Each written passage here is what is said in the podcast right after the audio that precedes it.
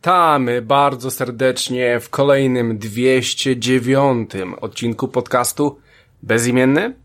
E, Słuchajcie, standardowo za pierwszym mikrofonem będzie wasz ulubiony Christian Kender. A ze mną w studiu będzie również Mikołaj Weiser. Będę, będę równie ulubiony jak Krystian. Witam wszystkich, cześć. I słuchajcie, będzie z nami też Rafał Radomyski, ale on pojawi się troszeczkę później. Niestety korki są w Krakowie ogromne. E, No i niestety, póki go co, nie, co go nie ma, ale na pewno wpadnie I smog, później. i smog może się zakrztusił. Smog. O, właśnie, tak, tak. E, bardzo możliwe. Słuchajcie, mm, mamy 209 odcinek. E, ostatnio było mm, troszeczkę planszówkowo. E, nawet były Star Warsy i tak sobie pomyśleliśmy, a pójdziemy za ciosem i powiemy o innych Star Warsach, o których w sumie nie mówiliśmy. A źle, że nie mówiliśmy, bo to bardzo dobra gra. Ja przeszedłem ją całą, czyli Star Wars Jedi Upadły Zakon. Chujowa nazwa, ale gra przynajmniej dobra. Według Cał- mnie zajebista nazwa, właśnie. Mi się bardzo podoba ta nazwa. Wiesz co, ja, nie lubię długich nazw. Ja nie lubię gry z długimi nazwami w tytule. A, w Po tym wiesz, sensie, e, że tam FIFA Star Wars, FIFA Jedi, 20 Fallen Order. O No tak. Boże, e, już, już o trzy słowa za dużo. E, więc e, powiemy sobie tym bardziej, że już e, zostało zapowiedziana dwójka, tak? Wiemy, że, że się kroi. E, no i zo, zo, zostaniemy w rodzinie Star Warsowej z poprzedniego odcinka. I słuchajcie, o tym będziemy mówić. E, Powiemy sobie jeszcze o, o czymś, o jednej grze, powiemy sobie jeszcze o jednym filmie i słuchajcie, powiemy sobie na pewno też, tak sobie pomyśleliśmy, że troszeczkę jest, em, mało się dzieje na rynku, w sensie z tymi grami, nic fajnego nie wychodzi. Chwilowo sezon ogórkowy jest, w sumie. E, dokładnie tak. W związku z tym postanowiliśmy sobie wziąć wasze, e, wasze tematy zastępcze, które nam zaproponowaliście do odcinka. E, sporo tych tematów jest naprawdę świetnych. E, więc sobie wybraliśmy jeden. Dzisiaj właśnie wybraliśmy sobie temat, który, no właśnie, Mikołaj, o czym będziemy dzisiaj mówić? Mm, To jest bardzo ciekawy temat, o którym ja sam sobie w sumie myślałem, ale rozumiem, że to jest przez jednego z naszych patronów zaproponowane, tak? Dokładnie tak. A ja myślałem, że ty wymyśliłeś, że ty jesteś taki, taki bystrzak. taki Ale mądry no, to ja nie jestem. Nie, nie, Przeliczyłem nie, się jednak. Nie, nie. Ale tak, po, y, powiemy sobie o tym, jak y, praca z tym podcastem, jakby jak całe nagrywanie tego podcastu wpłynęło na to, jak podchodzimy do grania jako takiego, czy, czy coś się zmieniło w naszym podejściu do gier jako takich, czy inaczej gramy w te gry, jak je postrzegamy. To jest wed- wed- według mnie temat na bardzo fajną, ciekawą pogadankę i, i chętnie, chętnie porozmawiam na ten temat. Mm, Tak, e, dokładnie. Słuchajcie, powiemy sobie właśnie, w jaki sposób ten podcast zmieniał e, nasze podejście do gier, e, jakie gry przez to ogrywamy, z czego musimy rezygnować, jak do tego podchodzimy i jak się do tego przygotowujemy. O tym powiemy. Powiem wam troszeczkę o, o takiej kuchni, naszą małą prywatę, bo to jest ciekawy temat i, i ja Byłem zupełnie innym graczem przed podcastem, a jestem zupełnie innym graczem teraz. I jeszcze w trakcie podcastu musiałem zmienić pewne nawyki, żeby po prostu ten podcast był ciekawy. Więc to jest dosyć ciekawa sprawa, e, więc o tym wam powiemy. Na pewno już Rafał wtedy będzie, e, bo ma taki mały deadline, więc e, na pewno w trójkę będziemy o tym dyskutować i zobaczycie, co w trawie piszczy. E, I słuchajcie, e, zacznę oczywiście od czegoś takiego, co się nazywa patronite.pl, czyli nasz patronite, czyli ogólnie bezimienny patronite. Słuchajcie, dziękuję, że jesteście z nami. Za... Nie mylić z patriarchatem.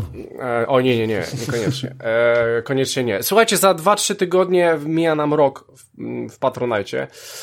E, może takie małe statystyki powiemy może, czy, może troszeczkę sobie później, ale tak jak już wspomniałem w, w wcześniejszym odcinku, ja będę robił zmiany. I dzisiaj troszeczkę powiem o tych zmianach, które, e, które mam zapowiedziane i które będę chciał zrealizować łącznie z moimi kolegami, którzy nawet nie mają, e, e, którzy nawet, którzy nawet nie wiedzą, jakie to zmiany będą. Z kolegami, których nawet nie masz, myślałem, że powiesz. Dokładnie tak, o, o albo. E, I słuchajcie, e, ale zanim do tego dojdę, no to wy, wypadałoby podziękować naszym patronom. W związku z tym lecimy tak jak zawsze z naszą listą, więc e, dziękujemy. E, Igor Wołowski, e, Dariusz K., Adam Struzik, e, Ula Kęder, Paweł Łukasik, Adam Ziółek, Kamil Kęder, Okularek, e, okularek trzech Tomaszów, Wasiewicz Zawadzki, Tendera oraz e, ostatnio nam doszedł Karol Krajewski. Słuchajcie, bardzo wam dziękujemy, cieszymy się, że jesteście z nami, e, tu jest coraz lepiej i słuchajcie, będzie coraz lepiej, bo, mam, bo mamy mnóstwo pomysłów i teraz troszeczkę o nich opowiemy sobie. I trochę wieści też właśnie mamy, o których byśmy chcieli powiedzieć. E, dokładnie tak, więc e, słuchajcie, e, to może zacznę od tego, że w ogóle cała ta kampania z Patronite'em wyszła nam super, jestem z tego bardzo zadowolony. I tak sobie pomyśleliśmy, że trzeba będzie troszeczkę przeanalizować nasze e, nasze cele, cele oraz e, te wasze wpłaty miesięczne. E, chcemy po prostu, żeby to był jak najlepszy content też dla... Chcemy po prostu, żeby były większe wpłaty. E, to, to, to oczywiście, że chcemy. E, słuchajcie, jak wejdziecie sobie na naszego Patronite'a, póki co jeszcze, ale mówię, w połowie maja to wszystko się zmieni, e, usuwamy E, usuwamy taką e, wpłatę dla nas za 10 zł, e, bo stwierdzamy, inflacja jest w końcu, więc bez przesady. My mamy więcej pieniędzy, wy macie więcej pieniędzy. Zresztą w ogóle to jest śmieszne, że 10 zł nikt, nikt, nikt nawet nie, nie wpłaca, więc pomyślałem sobie, że nie ma sensu wpłacać 10 zł, szczególnie, że będę chciał coś wam zaproponować. W związku z tym 10 zł e, taka wpłata. No, na, nawet już nie próbujcie, bo po prostu ja to wypieprzam i tego nie będzie. E, słuchajcie, e, skrajna w drugą stronę za 250 zł. E, widzę, że nikt się na to nie pokusił. To był taki nasz, e, a może nóż, może nóż się uda, ale, ale dosyć mocny, e, dosyć mocna kwota. E, no i to, to była taka ciekawostka też dla nas, e, więc słuchajcie, z tego też, tutaj też nie ma sensu, żebyśmy to trzymali. W związku z tym e, to też idzie out, więc dyszka i 250 zł idzie out. No po prostu nikt z tego nie korzysta i widzimy co się dzieje, więc, więc to jest niepotrzebne. E, teraz tak, tak sobie pomyśleliśmy, że e, wiemy, że spora, sporo, spora część słuchaczy, bardzo spora spora ilość naszych słuchaczy. Bardzo im się spodobały prezenty, jakie od nas dostajecie. Bo to są prezenty związane z podcastem. Z pewnością widzieliście wiele zdjęć, czy na Twitterze wrzucaliśmy, czy wrzucaliśmy na grupie bezimiennego, czy po prostu nawet e, na Patronite'a jeszcze tego nie ma. Ja w połowie maja mówię, będę to wszystko odświeżał i wrzucał. To wszystko, co dzięki wam kupiliśmy, co wam wysłaliśmy e, i, i jak to fajnie poszło. Więc e, tak sobie stwierdziliśmy, że widzimy, że zainteresowanie, jeżeli chodzi o gadżety od nas, jest, jest dosyć duże. W związku z tym troszeczkę to zmienimy. E, a, e, pojawią się dwa progi. To są takie progi, tak, zobaczymy, czy, czy ktoś będzie zainteresowany. Słuchajcie, za, za 60 zł macie opcję, że co 4 miesiące wysyłamy wam grę, co 4 miesiące wysyłamy wam grę, e, jaką sobie tam ogramy. E, wcześniej po, e, uzgadniamy, na jakie platformy ma to być. I słuchajcie, dodamy jedną, jeden nowy próg. On będzie za 80 zł. Będzie to tylko dla jednej osoby, że ta osoba z grom dostanie jeszcze od nas gadżet też co 4 miesiące. Więc e, to jest fajna sprawa, jeżeli ktoś chce od czasu do czasu coś dostawać, dwie dyszki więcej i macie nasz jeden fajny gadżet, e, jaki, to prawdopodobnie będzie to ten aktualny, no bo, no bo aktualne gadżety dostajecie co 3 miesiące, teraz będziecie dostawać e, w tym progu co 4, więc 3 na rok, a nie 4, ale, ale myślę, że będziemy starać się, żeby to było coś takiego fajnego. Niektóre gadżety dalej jeszcze trzymamy na półce jak coś, więc to jest jedna rzecz, którą chcę zmienić. I druga rzecz, słuchajcie, mm, mamy taki próg za 100 zł. On jest, e, on jest zarezerwowany, bo to jest limit 1 i ten za 80 też będzie limit 1, więc po prostu robimy to dla, dla, dla limitowanych użytkowników i kto pierwszy, ten lepszy. Słuchajcie, zrobimy najwyższy próg jaki jest. Mamy 100 zł, to jest gra co 3 miesiące, jaka chcesz do ciebie. My ją ogrywamy, ty ją dostajesz. E, plus, e, tak, więc tak jest. Słuchajcie, za, e, nowy próg będzie za 120 zł. On będzie, e, on będzie też limitowany, tylko jedna osoba będzie taka. I słuchajcie, ta osoba będzie dostawała co miesiąc grę, sorry, co trzy miesiące grę, tak jak za stówkę, i co trzy miesiące jakiś gadżet, czyli to, co za 40 zł e, patronina wpłacają. Więc słuchajcie, to będą dwa takie e, dodatkowe progi. Tak, po prostu nie, niech sobie będą, one będą limitowane. Jeszcze mi się coś tam mani, E, że być może jeszcze coś dojdzie, ale je, e, muszę się bardziej zastanowić, zobaczyć, czy to działa też na innych stronach, bo, bo nie ma sensu też, żeby tego było nie wiadomo jak dużo, ale chcę coś takiego wprowadzić. No i oczywiście patroni wiedzą doskonale, że, że poza tym, że dostają te gry, dostają nas też inne rzeczy. To nie są tylko gry, że nawet jak ktoś e, dostanie prezent, chociaż nie, tutaj z prezentem akurat nie. E, głównie chodzi o gry. Do gier staramy, staramy się zawsze coś małego dać, jakiś mały upominek. E, być może dlatego cały czas jesteście z nami. Powiem wam, że przez rok odeszła od nas tylko jedna osoba, już jest 12 patronów i bardzo się z tego cieszymy, gdzie jesteśmy i dalej chcemy iść, iść do przodu. Jeżeli chodzi o najnowszy prezent, już mam go w głowie, już, już, już będę go dawał do realizacji, już wiem co to będzie. E, to prawdopodobnie będą dwa prezenty, ale, ale powiązane ze sobą. To właśnie ci za, za, w naszym progu za 40 zł dostaną to. E, to będzie gdzieś tak po, połowa maja, koniec maja, e, standardowo. I słuchajcie, i chciałem coś jeszcze zrobić, żeby każdy miał jakiś, żeby każdy miał jakiś, e, że tak powiem, bonus z tego wszystkiego. Więc postanowiłem sobie, bo to fajnie działało wcześniej. Zauważyłem, że, że, że może być to ciekawe. Słuchajcie, prawdopodobnie kiedy słuchacie tego podcastu, wszyscy patroni, których mail mam na Patronite, bo innego nie mam, dostaną prawdopodobnie już teraz, znaczy do, dostaną teraz, ale prawdopodobnie już macie, jak słuchacie ten odcinek. E, odcinek, w którym mamy uncut e, z blobersami przed odcinkiem i po odcinku. E, więc to jest taka ciekawostka. I słuchajcie, i to będzie taki, e, taki, że tak powiem, przykład, jak to mniej więcej będzie wyglądało. I będziecie dostawać taki odcinek raz na miesiąc.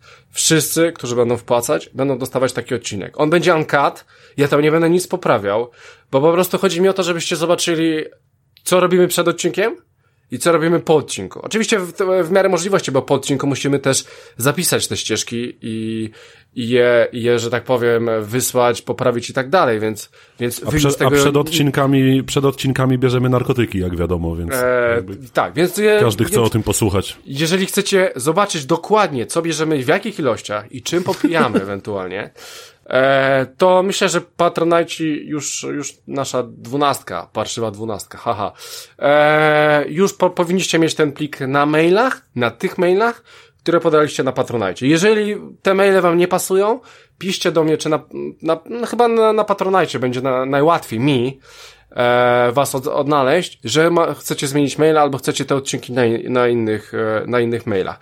I słuchajcie, to chcę wprowadzić, będziemy nagrywać nagrywamy dwa odcinki w miesiącu, więc jeden dostaniecie cały przed, co się działo, na, nasza rozmowa przed i po. Tylko mówię, ten odcinek będzie uncut, on nie będzie, ja nie będę go, nic jego poprawiał, więc jeżeli tam będą jakieś sztuki czy coś, mam na to wywalone, nie mamy też tyle czasu, ja nie mam też tyle czasu, żeby się nim bawić, po prostu zobaczycie 5-10 minut przed i po, e, jak to mniej więcej wygląda, myślę, że to jest fajne, a, a już teraz prawdopodobnie na waszych skrzynkach jest ten odcinek, ten odcinek dostały trzy osoby, czy cztery kupujące nasze prezenty, bo e, to była taka niespodzianka, że wgraliśmy im na e, pendrive'a z kartą kredytową bezimiennego. Możecie sobie zobaczyć, jak to mniej więcej wygląda gdzieś tam na grupach.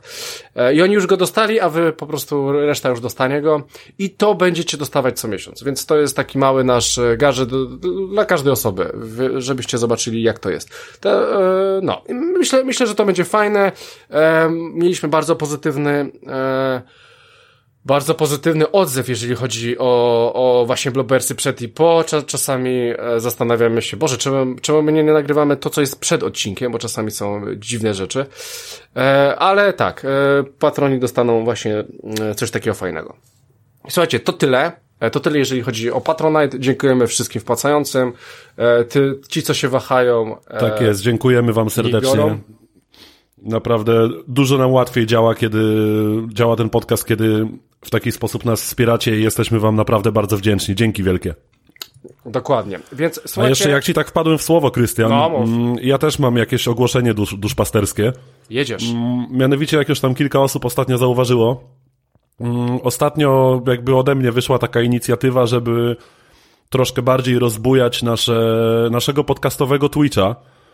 I ostatnio zdarza mi się streamować. Staram się to robić jak najbardziej regularnie. Jeszcze nie mam stałego terminu, ale, ale ku temu się jakby skłaniam. Na razie sprawdzam po prostu, mm, jakby sprawdzam w jakie dni najlepiej to siądzie. W każdym razie, jeśli mielibyście ochotę, wchodźcie na naszego podcastowego Twitcha, to jest twitch.tv slash bezimienny podcast, mm, więc łatwe do zapamiętania. Znaczy, chyba mogą wyszukać sobie na Twitchu bezimienny podcast Tak, i od razu będzie. tak, tak, My, no. myślę, że tak, be- bez problemu. Ja ostatnio też się trochę zaktywizowałem na Twitterze, więc y, odzywajcie się do nas po prostu, pododaję was tam na Twitterze. Fajnie by było, gdybyście jakoś wspomogli ten kanał, który staram się rozbujać, ogólnie te nasze socjale i, i właśnie przede wszystkim ten kanał na Twitchu, bo postanowiłem, że warto by było z tym ruszyć. Ja lubię grać w gry, lubię przy nich gadać, lubię komentować to, co się dzieje, więc może być dość zabawnie. Także zapraszam. Będziemy, będziemy streamować. Ja teraz zamówiłem sobie kamerkę, więc będziecie mogli zobaczyć sobie mojego ryjca, jak gram i może zrobię karierę na OnlyFans albo coś takiego. Zobaczymy. W każdym razie wpadajcie, wpadajcie na Twitcha, śledźcie y, podcastowe i moje, moje socjale, mojego Twittera, Instagrama, może Facebooka. Postaram się po prostu w większej ilości miejsc dawać znać, że, że te streamy się odbywają. Także to było takie moje ogłoszenie z mojej strony i serdecznie Was zapraszam do, do sprawdzenia tego kontentu. E, dokładnie tak, szczególnie, że słuchajcie, ten nasz e, Twitchowy, e, Twitch, Twitchowy, bo bezimienny podcast to tam jest już parę lat, więc e, to, to już jest. No właśnie, i pomyślałem, że warto by może go było rozbujać, szczególnie, Tak. że ostatnio po prostu ogrywam takie gry, które aż się proszą o streamowanie, więc Szcz- Szczególnie jak dostajesz w pierdol i wyraz twojej twarzy albo twojego wkurwienia. No tak. no właśnie, to- dlatego to może- zamówiłem może kamerkę tak. jakby. Tak, tak. Jeszcze tylko basen ogarnę i może będzie z tego jakaś kariera, nie? Ja, ja, ja myślę, że sobie na mikrofon powinieneś takie uszko kupić, wiesz. Takie Tak, oczywiście, jak już mam kamerę, o, to może, może po prostu teraz zrobimy jakiś próg po prostu, że na Patronajcie zbieramy na słuchawki z uszami dla mnie do streamów. E, Nie, to, to nie jest to słuchawka, to jest mikrofon chyba z uszami. A nie, no w każdym razie Tak, headset tak. taki mi się wydawało. Taki Nie, nie, nie, to jest uszami. mikrofon z, usz, z uszami, z uszami, dobra. E, nieważne, bo może nie wiesz. I na basen jeszcze, o. O, e, dobra, słuchajcie, więc e, tyle, jeżeli chodzi o nasze, nasze takie e, sprawy związane z podcastem. E, no i lecimy do mięsa. Słuchajcie, lecimy do mięsa e, i zacznijmy od czegoś, no właśnie, słuchajcie, dawno, dawno temu, czyli 45 albo do 50 dni miała premierę e, pewna produkcja w kinach. I co, co jest ciekawe, to jest, to jest w ogóle też pewnego rodzaju ewenement, że o tej produkcji jest dużo głośniej, kiedy wjechała w streaming. Kiedy wjechała w HBO, wszystkie właśnie te, te HBO, albo kiedy weszła do tych wypożyczalni, albo kiedy weszła na szerokie wody. No nie ma się co dziwić w sumie, bo to jest jakby dość dobra i dość głośna produkcja, która chwilę po premierze wpadła do VOD i, i ludzie się na to rzucili jak na mięso. Ja miałem problem z odtworzeniem tego dnia, kiedy ten tytuł wjechał do HBO Max. No, dokładnie. Więc e, słuchajcie, powiemy sobie oczywiście o najnowszym The Batman. Bardzo skomplikowana nazwa. Powtórzę, jeżeli ktoś nie słyszał, The Batman.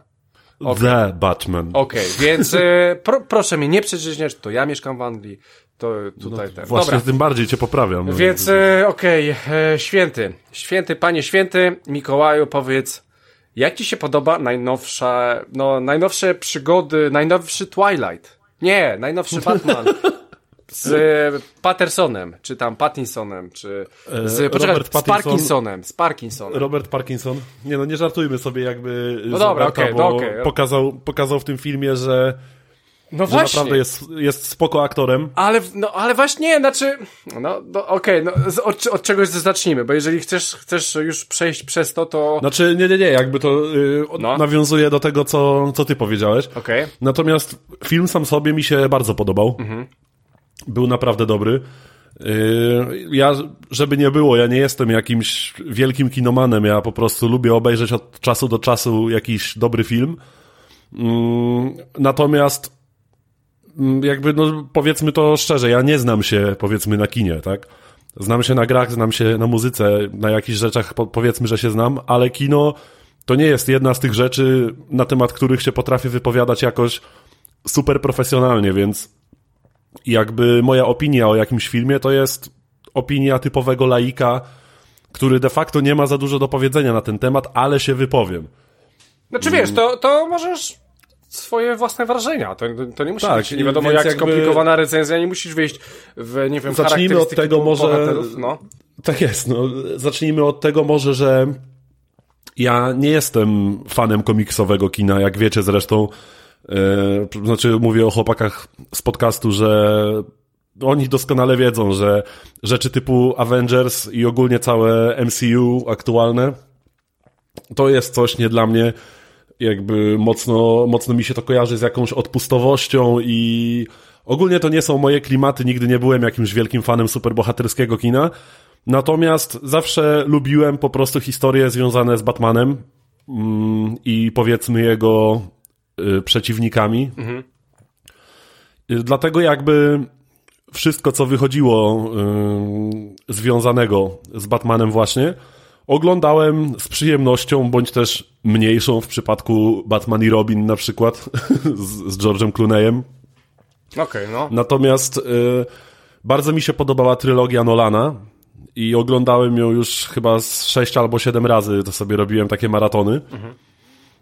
Więc nie ukrywam, że po pierwszych zwiastunach czekałem na tego nowego Batmana bardzo mocno. Tam się podniosła wielka gównoburza w internecie, że podniosła się ta gównoburza w momencie, kiedy ogłoszono, że właśnie Bruce'a Wayne'a zagra Robert Pattinson, więc Nie, nie, to, to akurat. Ja, ja, ja osobiście się tym ucieszyłem, bo ja wiem, że to jest bardzo dobry aktor. Tak, to jest dobry aktor, poza tym on według mnie pasuje do roli y, Bruce'a Wayne'a. Chociaż nie do końca to w tym filmie zostało oddane, bo jakby przynajmniej z tego co pamiętam z komiksów, które czytałem w dzieciństwie i z niektórych filmów o Batmanie, Bruce Wayne jest dandysem, y, jest bogaczem, tak, który je- jest pełen wdzięku, elegancji i tak dalej, więc poniekąd Robert Pattinson mi do tej roli pasował. I owszem, on mi się w tej roli bardzo spodobał w tym filmie, chociaż odniosłem wrażenie, że mm, trochę za bardzo zagrał w tym filmie takiego zniszczonego człowieka. Yy, ja nie wiem, czy on się kiedykolwiek uśmiechnął w trakcie tego filmu. No właśnie, to, to też jest e, problem, e, tak w porównaniu nawet do poprzedniej trylogii e, Nolana. E, ja rozumiem, że to jest pierwsza część e, też i tam to jest tak wprowadzenie też jego i jest tak jeszcze dalej. miejsce na ro rozwój tej postaci. Dokładnie, więc, e, więc trzeba ją poznać i tak dalej, ale na przykład mi osobiście troszeczkę mi się nie podobało na przykład to, że e, nie było widać, że on ma te pieniądze, nie? Że nie, wida, nie, nie widać było, że on ma takie wpływy, że on jest, wiesz, no postacią tam jedną z bogatszych w Gotham. Tego w ogóle nie było widać. Z jednej strony spoko, bo to klimatem bardzo pasuje, ale z drugiej strony no, ja czasami lubiłem się, lubiłem jak na przykład Bale, Christian Bale odnosił się w tej trylogii do tego, że ma Bywał pieniądze. na że, bankietach i tak no, dalej. no, nie? znaczy wiesz, takie, takie normalne, te drugie życie, bo my raczej go po, tutaj po, poznajemy jako takiego właśnie bardziej Batmana niż, niż, e, niż Bruce'a Wayne'a. Ta, tak mi się troszeczkę Znaczy wydaje. przede wszystkim w tym filmie go poznajemy jako detektywa bardziej niż jako No tak, Batmana de to, facto. To już nie? swoją drogą, no. Mm, Natomiast tak, y, masz rację, tutaj y, nie było to jakoś bardzo zaznaczone w tym filmie. On zazwyczaj nawet jak nie był w stroju Batmana, to był w jakichś obdartych y, roboczo-bojowych ciuchach powiedzmy. I tylko chyba raz w jednej scenie y, wtedy na, na tym pogrzebie, tak naprawdę kiedy wysiadł z samochodu, to pojawił się w, w garniturze czy tam smokingu. Mm, I to była chyba jedyna scena, kiedy był ubrany naprawdę elegancko i widać było, że po prostu wysiada z zajebistego samochodu, jest ubrany w elegancki garnitur i powiedzmy rozpoznają go jakieś ważne postaci yy, z Gotham Mhm, tak, tak. i tak tam. naprawdę tylko, tylko w tym momencie było widać, że on jest jakąś ważną figurą w tym mieście. Owszem, tego trochę zabrakło, trochę, trochę tego zabrakło w tym filmie, natomiast yy, coś, czego w tym filmie na pewno nie zabrakło, to klimat. Klimat, kurwa. Ten film mm, tak naprawdę trudno mi go określić mianem kina superbohaterskiego. Dla mnie to bardziej się oglądało jak po prostu dobry, dość mroczny kryminał. Ten film jest kryminałem, nie oszukujmy się. No tam, tam, nie, tam nie ma dużo superbohaterstwa. Tam jest śledztwo, jest trochę mordobicia i pościgu. Ale jako takiego superbohaterstwa znanego z poprzednich filmów o, o nietoperzu, tamtego raczej nie uświadczyłem. I mi osobiście bardzo przypadła do gustu ta przyziemna forma, w jakiej przedstawiono nam tutaj Batmana. To było coś naprawdę fajnego. Oglądało mi się to zajebiście po prostu. Tak mnie kupił ten klimat właśnie tego takiego przyziemnego Batmana, w którym to nie jest koleś, który się zwiesza z sufitu na lince i wciąga kogoś, przywiązując go do, do belki na suficie, tylko to jest facet, który wjeżdża z buta razem z drzwiami i pierze po pyskach, sam dostając niejednokrotnie w pierdol.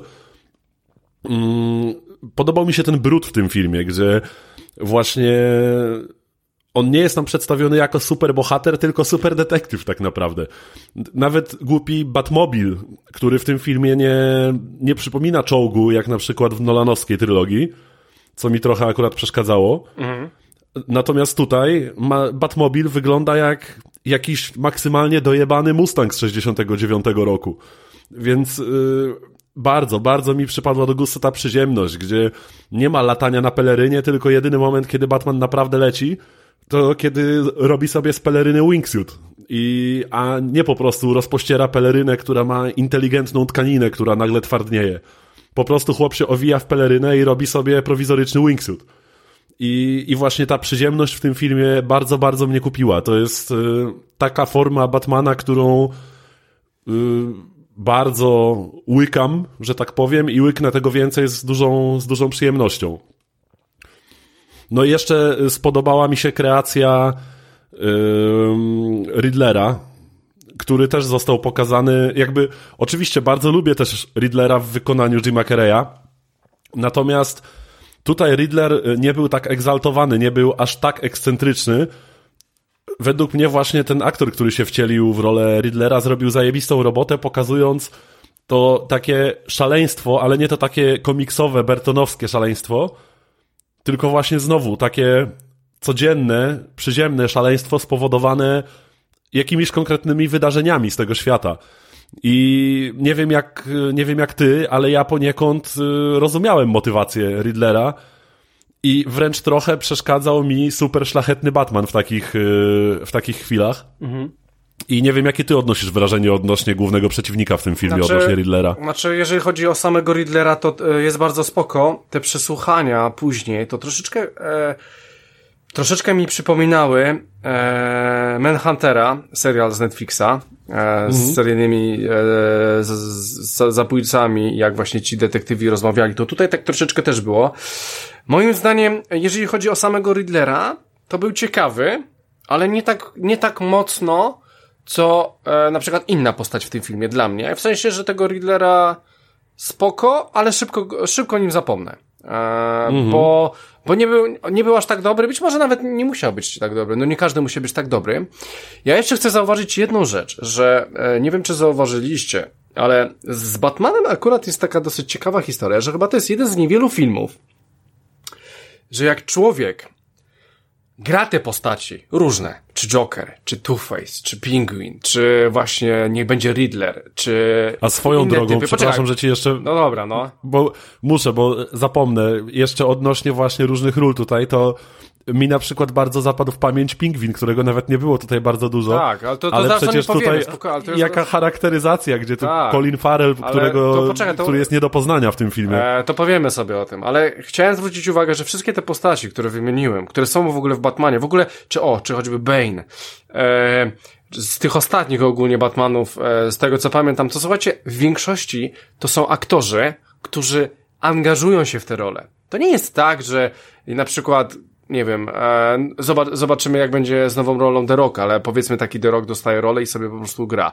Tutaj ja wiem, że je, ale, ale to jest chyba specyf specyfika Batmana, że każda postać, szczególnie e, Vigilant, szczególnie ten zły, to każdy aktor próbuje po prostu wyciągnąć z tej postaci znaczy, max. Villain chciałeś powiedzieć, jak już po angielsku. Vigilant to jest tak naprawdę Batman. On jest e, Tak. E, słuchajcie, więc ka każda postać chce zrobić z tego 100%. Każda, e, każdy aktor. I to po prostu widać w jakimkolwiek filmie, e, który, który po prostu oglądamy, bo, bo widać, że oni mają oni spinają się na te role. Jak ja czytam, że na przykład e, głupi Jared Leto w Starym Jokerze, ile on tam, co tam nie robił, żeby po prostu to wyglądało jak wyglądało, czy właśnie Pingwin, że po prostu oni muszą go malować tyle czasu i w ogóle Pingwin dla mnie zrobił całą robotę w tym filmie, bo jest zajebisty. I to nawet nie chodzi o to, e, nie, cho nie chodzi mi o to, jak wygląda, tylko co robi i jak on zajebiście mówi w ogóle. Nie, nie wiem, czy zwróciłeś uwagę, jakim tak, zajebistym tak. głosem jak operuje. Jak modulował głos całkowicie. Tak. I bardzo fajnie też było, nie, nie wiem, czy widziałeś ten filmik, jak go malowali. Jest w necie film, jak go przygotowywali. A to nie, eee, sobie. Tak, to tam jest. Cała ta charakteryzacja, nie? Tam w przyspieszonym tempie. Eee, jest to w internetach i on później po tym mówi jakieś głupie teksty. No kurwa, jakie one są zajebiste. E, I po prostu on mi robi. Jego tam dużo nie było, ale to co był, to zrobił. I zrobił super. I bardzo się tak, cieszę. ja wręcz łapałem się na tym, że y, czekałem jeszcze na jakieś sceny, w których się pingwin pojawi, bo, bo chciałem tak. więcej go w tym filmie. Chciałbym zobaczyć więcej tej postaci po prostu. No i ona będzie. Ona będzie w serialu, który jest zapowiedziany i on będzie grał główną rolę w tym serialu. Bo mówię, będą trzy spin-offy do tego filmu. Mhm. Będzie o policjantach, czyli prawdopodobnie będzie Gordon, będzie on i jeszcze będzie trzeci. E, dobra, e, jesteśmy przy postaciach. Powiedz mi, jak ci się podoba na przykład nowy Alfred? Podoba mi się. E, podoba ci się. Bo nie, nie został tutaj sprowadzony tylko do roli kamerdynera i przybranego ojca, no. ale, ale bardziej takiego partnera, e, partnera Batmana, który przecież jest detektywem. Mhm. I, I Alfred tutaj właśnie według mnie był poniekąd jego takim asystentem, partnerem, Y, pomocą, trochę, trochę doradcą. I, I to mi się w tym filmie podobało, że właśnie nie sprowadzili go do roli po prostu kamerdynera i przybranego tatusia Batmana. Mhm. Ale e, po, powiem ci, że na przestrzeni tych innych Alfredów z innych filmów, jakbym miał sobie tak e, przypomnieć, e, to dla mnie to jest jeden ze słabszych. E, mm, jeden z słabszych e, Alfredów dla mnie. Bardziej, bardziej mi się podobał, chociażby nawet i głupi ostatni. E, ten, który... No, znaczy, no jakby Michael Caine, no to jest no, przecież... No okej, okay, ale ja już nawet pomijam Michaela Caine'a, ale nawet ostatnio, zobacz, Ben Affleck, jakiego miał Alfreda, miał Jeremy Ironsa, który dla mnie był świetny. Dla mnie był praktycznie mm -hmm. idealny. Nawet w głupim serialu Gotham, nie wiem, czy oglądałeś ten serial. Tam też jest. Nie, e, ale muszę, muszę nadrobić, bo. M możesz nadrobić, dużo, ale. Dużo dobrego. Tak, ale nie jest to nie wiadomo co, aczkolwiek przyjemnie się to ogląda. I tam jest e, aktor, który nazywa się Shin Pertwee, Pertwee. E, I słuchaj, on jest świetnym e, na przykład Alfredem. On jest super Alfredem. Mm. E, mojej żonie się strasznie podoba ten Alfred, więc, więc e, powiem ci, że moim zdaniem to jest najsłabszy Alfred dla mnie osobiście. E, jakiego widziałem Znaczy, mo może pod kątem, może pod kątem charyzmy jako bohatera, y, może i masz rację, natomiast y, podobało mi się jakby pod kątem scenariuszowym, co zrobili z tą postacią. Aha, no tak, tak, to, to, to było ciekawe. E, I powiem ci, że bardzo podobnie, e, bardzo podobnie mam z Gordonem. E, już tam e, pomijam, że to jest tam chyba, można powiedzieć, że to jest taka e, czarnoskóra postać, gra Gordona, spoko. E, nie wiem, czy w znaczy, komiksie... to mi akurat zupełnie w no ogóle okay, nie, spoko. nie grzeje, nie? Okej, okay, ale e, dla mnie to też chyba był jeden... E, znaczy, bardzo lubię tego aktora. On gra w Westworld e, główną rolę, bardzo lubię ten serial. Tak, tak, I, oto świetna rola swoją i, drogą. lubię tego aktora, ale dla mnie e, Gary Oldman był zajebisty, naprawdę był zajebisty. No i tak, no tak, tak można powiedzieć, chociaż jego tam e, za, za bardzo dużo nie było, ale, ale J.K. Simmons e, dla mnie też jest zdecydowanie lepszym e, Gordonem niż po prostu on.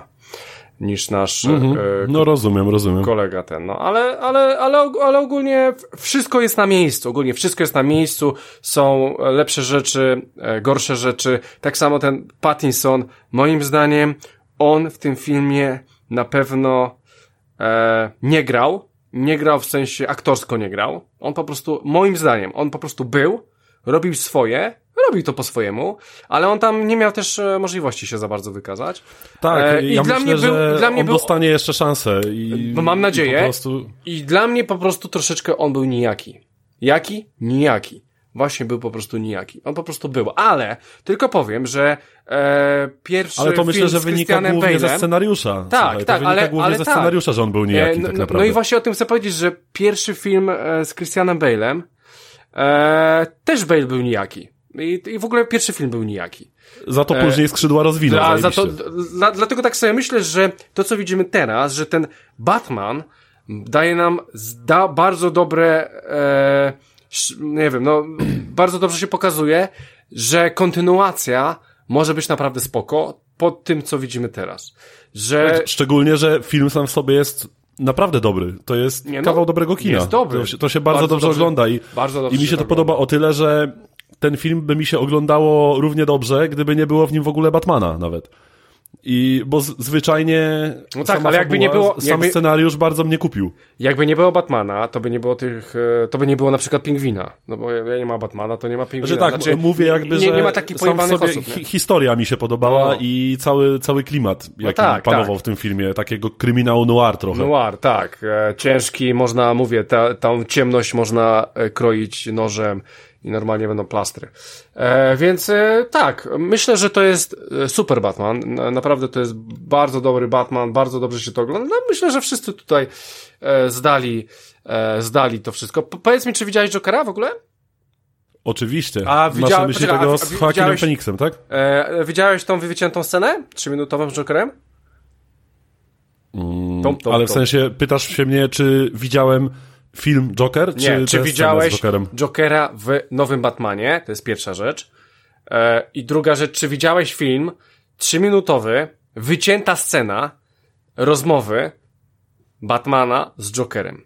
Z tego A filmu. nie, to nie widziałem. A widzisz, nie widziałem. To, to sobie zobacz, na YouTubie jest, bo już wiemy, kim będzie nowy Joker. Zna, już wiemy, e, jaki to jest aktor. A to mnie to ominęło, kto to będzie? E, wiesz co, on, e, je- nie, nie pamiętam jak on się nazywa, ale doskonale pamiętam film, w którym on grał, bo on grał w Eternalsach, e, Marvela, Eternals, on był takim troszeczkę chujkiem, bym powiedział. E, I on, on tam po prostu będzie grał. E, powiem ci, że będzie to bardzo, bardzo fajna postać. On się nazywa Barry Keegan, Keegan jakoś tak? On grał Widzę, widzę, widzę. e, Barry Keegan. E, on gra w Eternalsach O, takiego troszeczkę to może być interesujące. Tak. I powiem ci tak, że ta 3 czy 5 minutowa scena, która jest w, na YouTubie, to jest po prostu ich rozmowa. To zostało wycięte w środku filmu, bo tam jest taka opcja, że Batman do niego przychodzi i pyta się go, e, daje mu tam portret, powiedzmy, Riddlera, i Mhm. pyta się go, żeby mu pomógł. Troszeczkę jak w milczeniach owiec, wiesz, e, Hannibal Lecter No, no, no. pomagał im łapać e, złoczyńców. I, o, e, i on, i, i tutaj, tutaj Bruce chciał zrobić to samo z nim, nie? E, no i on tam, wiesz, gada jakieś tam głupoty i jest pokazany. On tam troszeczkę jest tak pokazany, bo tam do końca go nie pokazali, jak nowy Joker będzie wyglądał i tak dalej, i tak dalej. Ja Ja tego widzę aktora... tak po tych obrazkach, jakieś właśnie Tak. sobie tutaj widzę kadry jakieś z tej sceny, to to może być interesujące, naprawdę. może być interesujące. Bardzo brudno wygląda ta Tak, postać. i on, i on jest interesujący w ogóle. E, Jestem ciekaw, jak poprowadzą fabułę, że Joker wyjdzie z tego Arkham, bo wydaje mi się, że teraz dwójka, widzę, że dwójka pójdzie śladami, śladami e, Dark Knighta, e, czyli prawdopodobnie w dwójce będzie Joker, tak jak tam było. W, w, w Nie, no, tam Joker. chyba w pierwszej części trylogii się pojawił Joker. A on, no to, to, to tego nie wiem. To, to, to Tak, wiem, tak bo mi się wydaje, bo Grał, w jedynce grał koleżka z Peaky Blinders Scarecrowa, czyli on tam psikał i ludzie widzieli jakieś różne, różne dziwne rzeczy. To, to, to pamiętam, ale czy ja, tam już się pojawił... tak, ten E, Killian Murphy e, grał Scarecrowa. Tak, tak, tak, więc e, czy tam się pojawił ten? Nie wiem. E, faktem jest, że na, na, wydaje się, że w dwójce już będzie jego przeciwnikiem i tak dalej. Kto, kto tam jeszcze dojdzie, nie wiem, może też Two-Face. E, no i pewnie Pingwin będzie się tam gdzieś pojawiał. W każdym razie film oglądało się bardzo dobrze. Super. Bardzo mi się podobały zdjęcia w tym filmie, y, praca kamery, cała ponura kolorystyka, miasto skąpane w deszczu. E, ogólnie dynamika niektórych scen to było wszystko bardzo dobrze nakręcone. Scena pościgu na tej autostradzie. To, to się naprawdę dobrze oglądało. To jest bardzo dobrze zmontowany i nakręcony film. Jakby przynajmniej moim laickim okiem. Ja tam się nie miałem do czego przyczepić. To było dla mnie bardzo, bardzo fajne, ciekawe widowisko.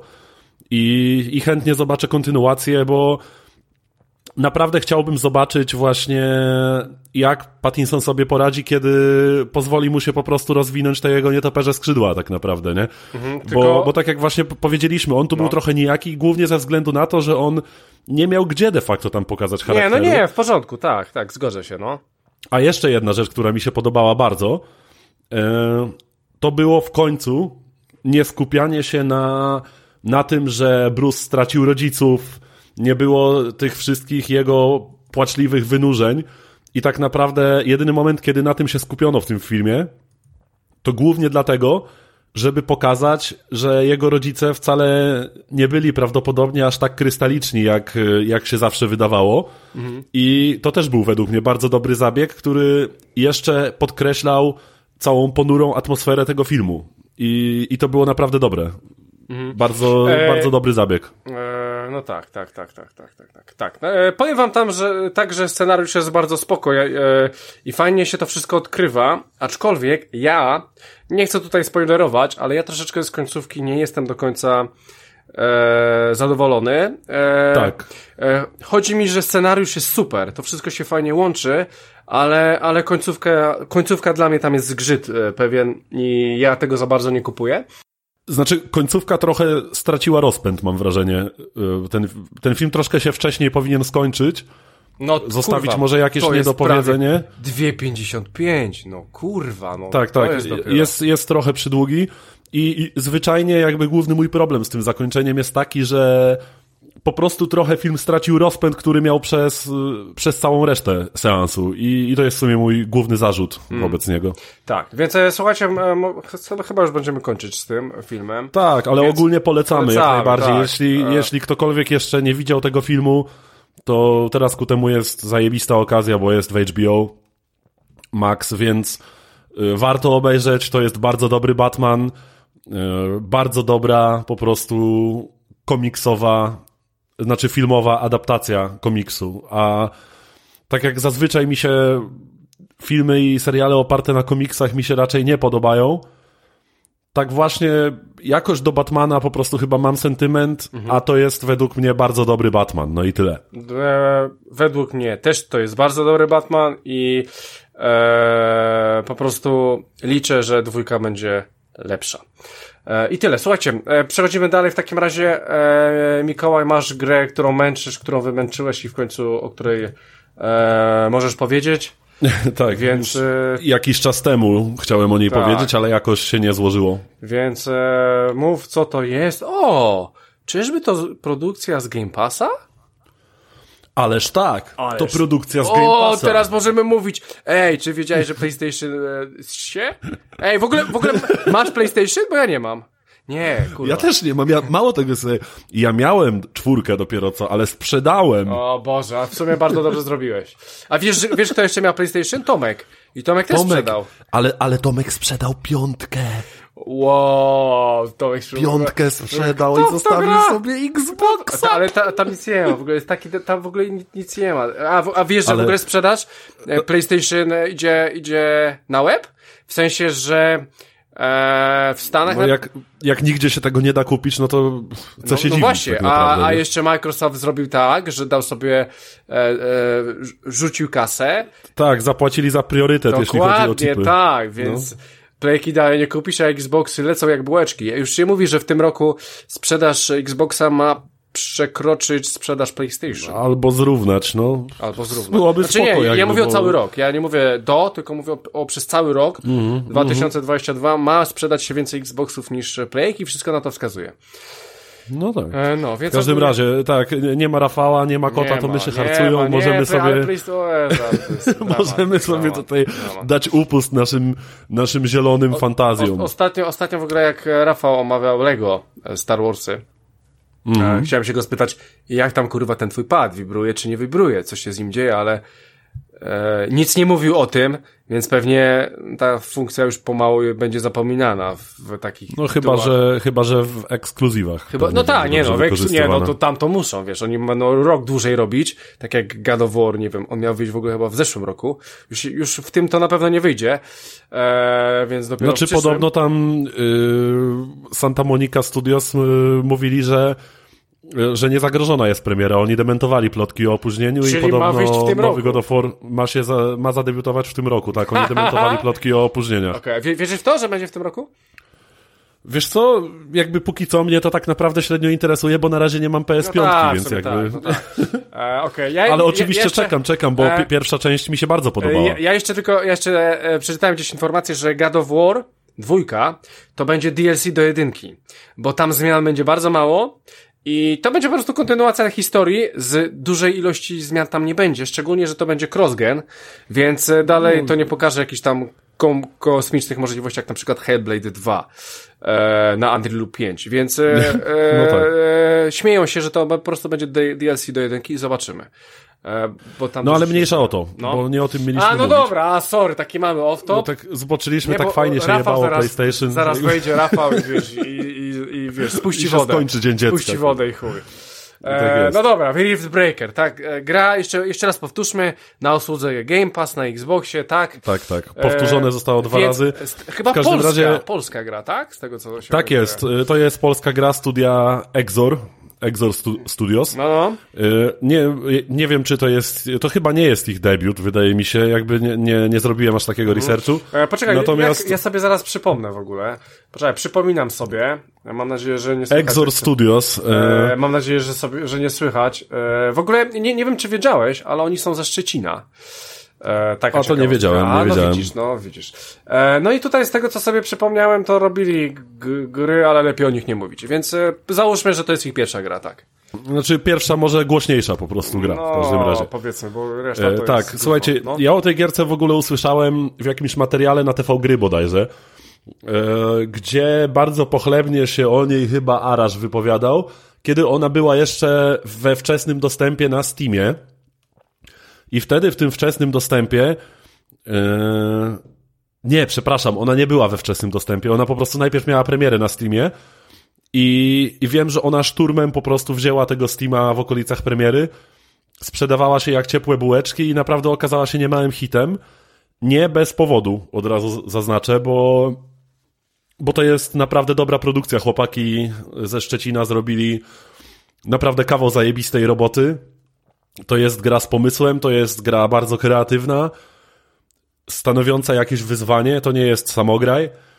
I, I naprawdę bardzo fajne, kreatywne podejście do tematu. Jakby sam Rift Breaker to jest taki specyficzny miks, ja bym powiedział, RTS-a i Twin Stick Shootera, można by tak powiedzieć. To jest genialny pomysł, który zajebiście wpłynął na rozgrywkę. Mm, Jakby Rift Breaker, skąd się wziął ten tytuł? To jakby ci tytułowi Rift Breakerzy to są swego rodzaju zwiadowcy, tacy pionierzy, którzy badają nieznane planety, są przenoszeni jakąś najnowszą technologią teleportacji na odkryte, ale nie zbadane wcześniej planety i poruszają się w mechach, które są sprzężone z ich organizmami. Yy, Poruszają się właśnie w takich mechach wyposażonych we wszystkie narzędzia potrzebne do budowy bazy wypadowej na danej planecie, na której się znajdą. A ta baza nam się przyda i do badania samej powierzchni planety, i do badań miejscowej fauny i flory, gdzie ani fauna, ani flora zazwyczaj nie jest do nas nastawiona przyjaźnie. Także mieszkańcy planety nie są specjalnie zadowoleni y, z naszej wizyty i im się nie dziwię, jakby biorąc pod uwagę to, co ludzie robią na własnej planecie. Więc może, może jakoś y, właśnie ta cała fauna rozkminiła, kto tutaj właściwie przybył, więc nie są z tego zbyt zadowoleni.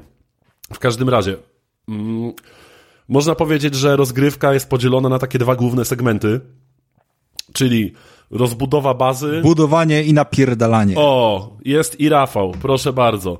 Siema. Jest Rafał, właśnie elegancko nam tutaj powiedział. Tak, lepiej bym tego Rafał nie ujął.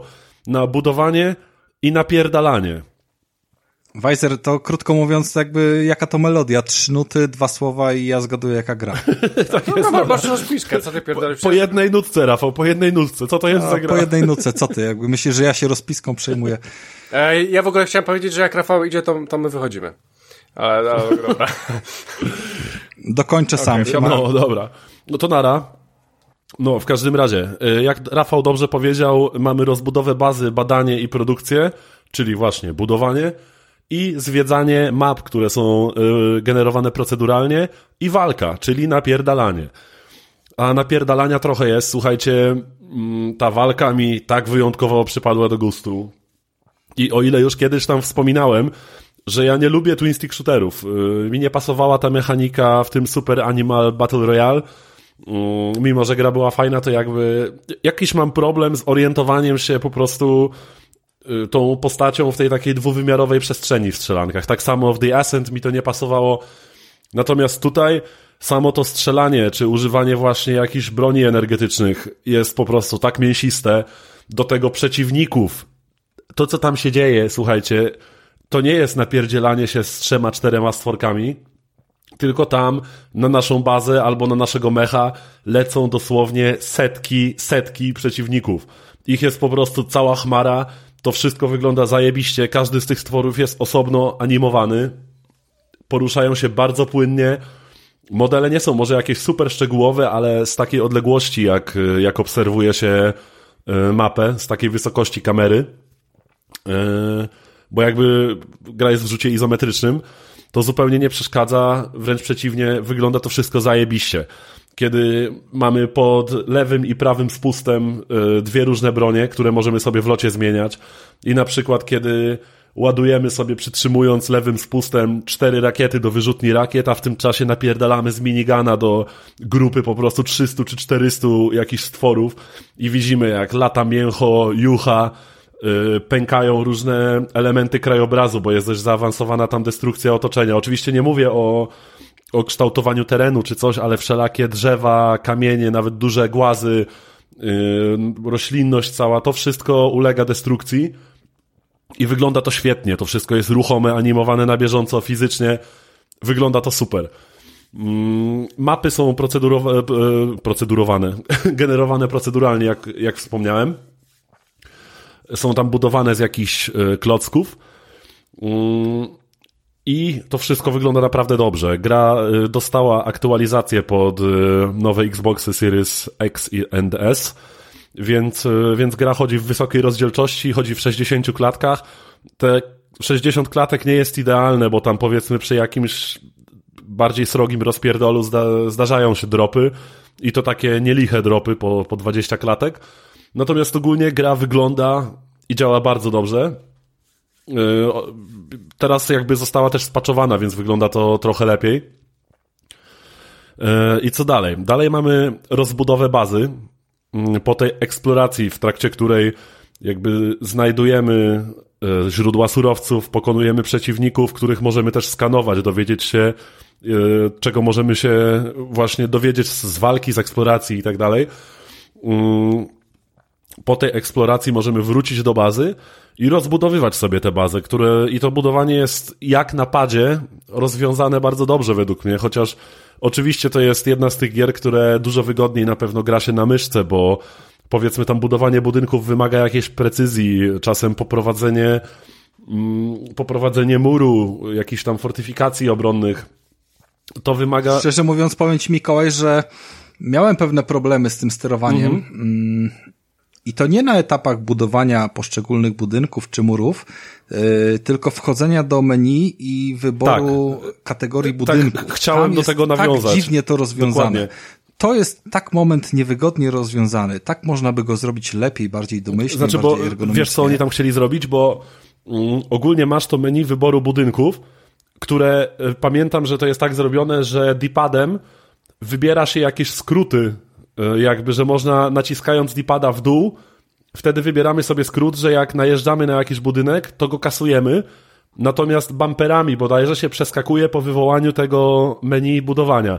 I często się łapałem na tym, że zamiast przeskakiwać bumperami pomiędzy budynkami, które chcę zbudować, wybierałem jakiś skrót, na przykład, że chcę sprzedać budynek albo go ulepszyć, bo próbowałem wybierać opcję D-padem. Jest, jest po prostu nielogiczne tak. sterowanie y, między krzyżakiem a tymi właśnie. Dokładnie, to, to mogłoby być rozwiązane lepiej, natomiast yy, i tak na padzie, po, wiadomo, to tak jak powiedziałeś, to jest dość nielogiczne i wymaga to jakiegoś przyzwyczajenia.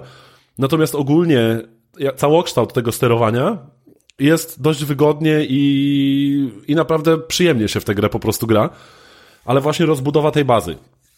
Ja pierwotnie, kiedy wylądowałem na tej mapie, y, bo ja sobie zacząłem grać y, kampanię, bo tam są jakby dwa tryby rozgrywki. Jest kampania fabularna, która swoją drogą jest y, dość interesująca.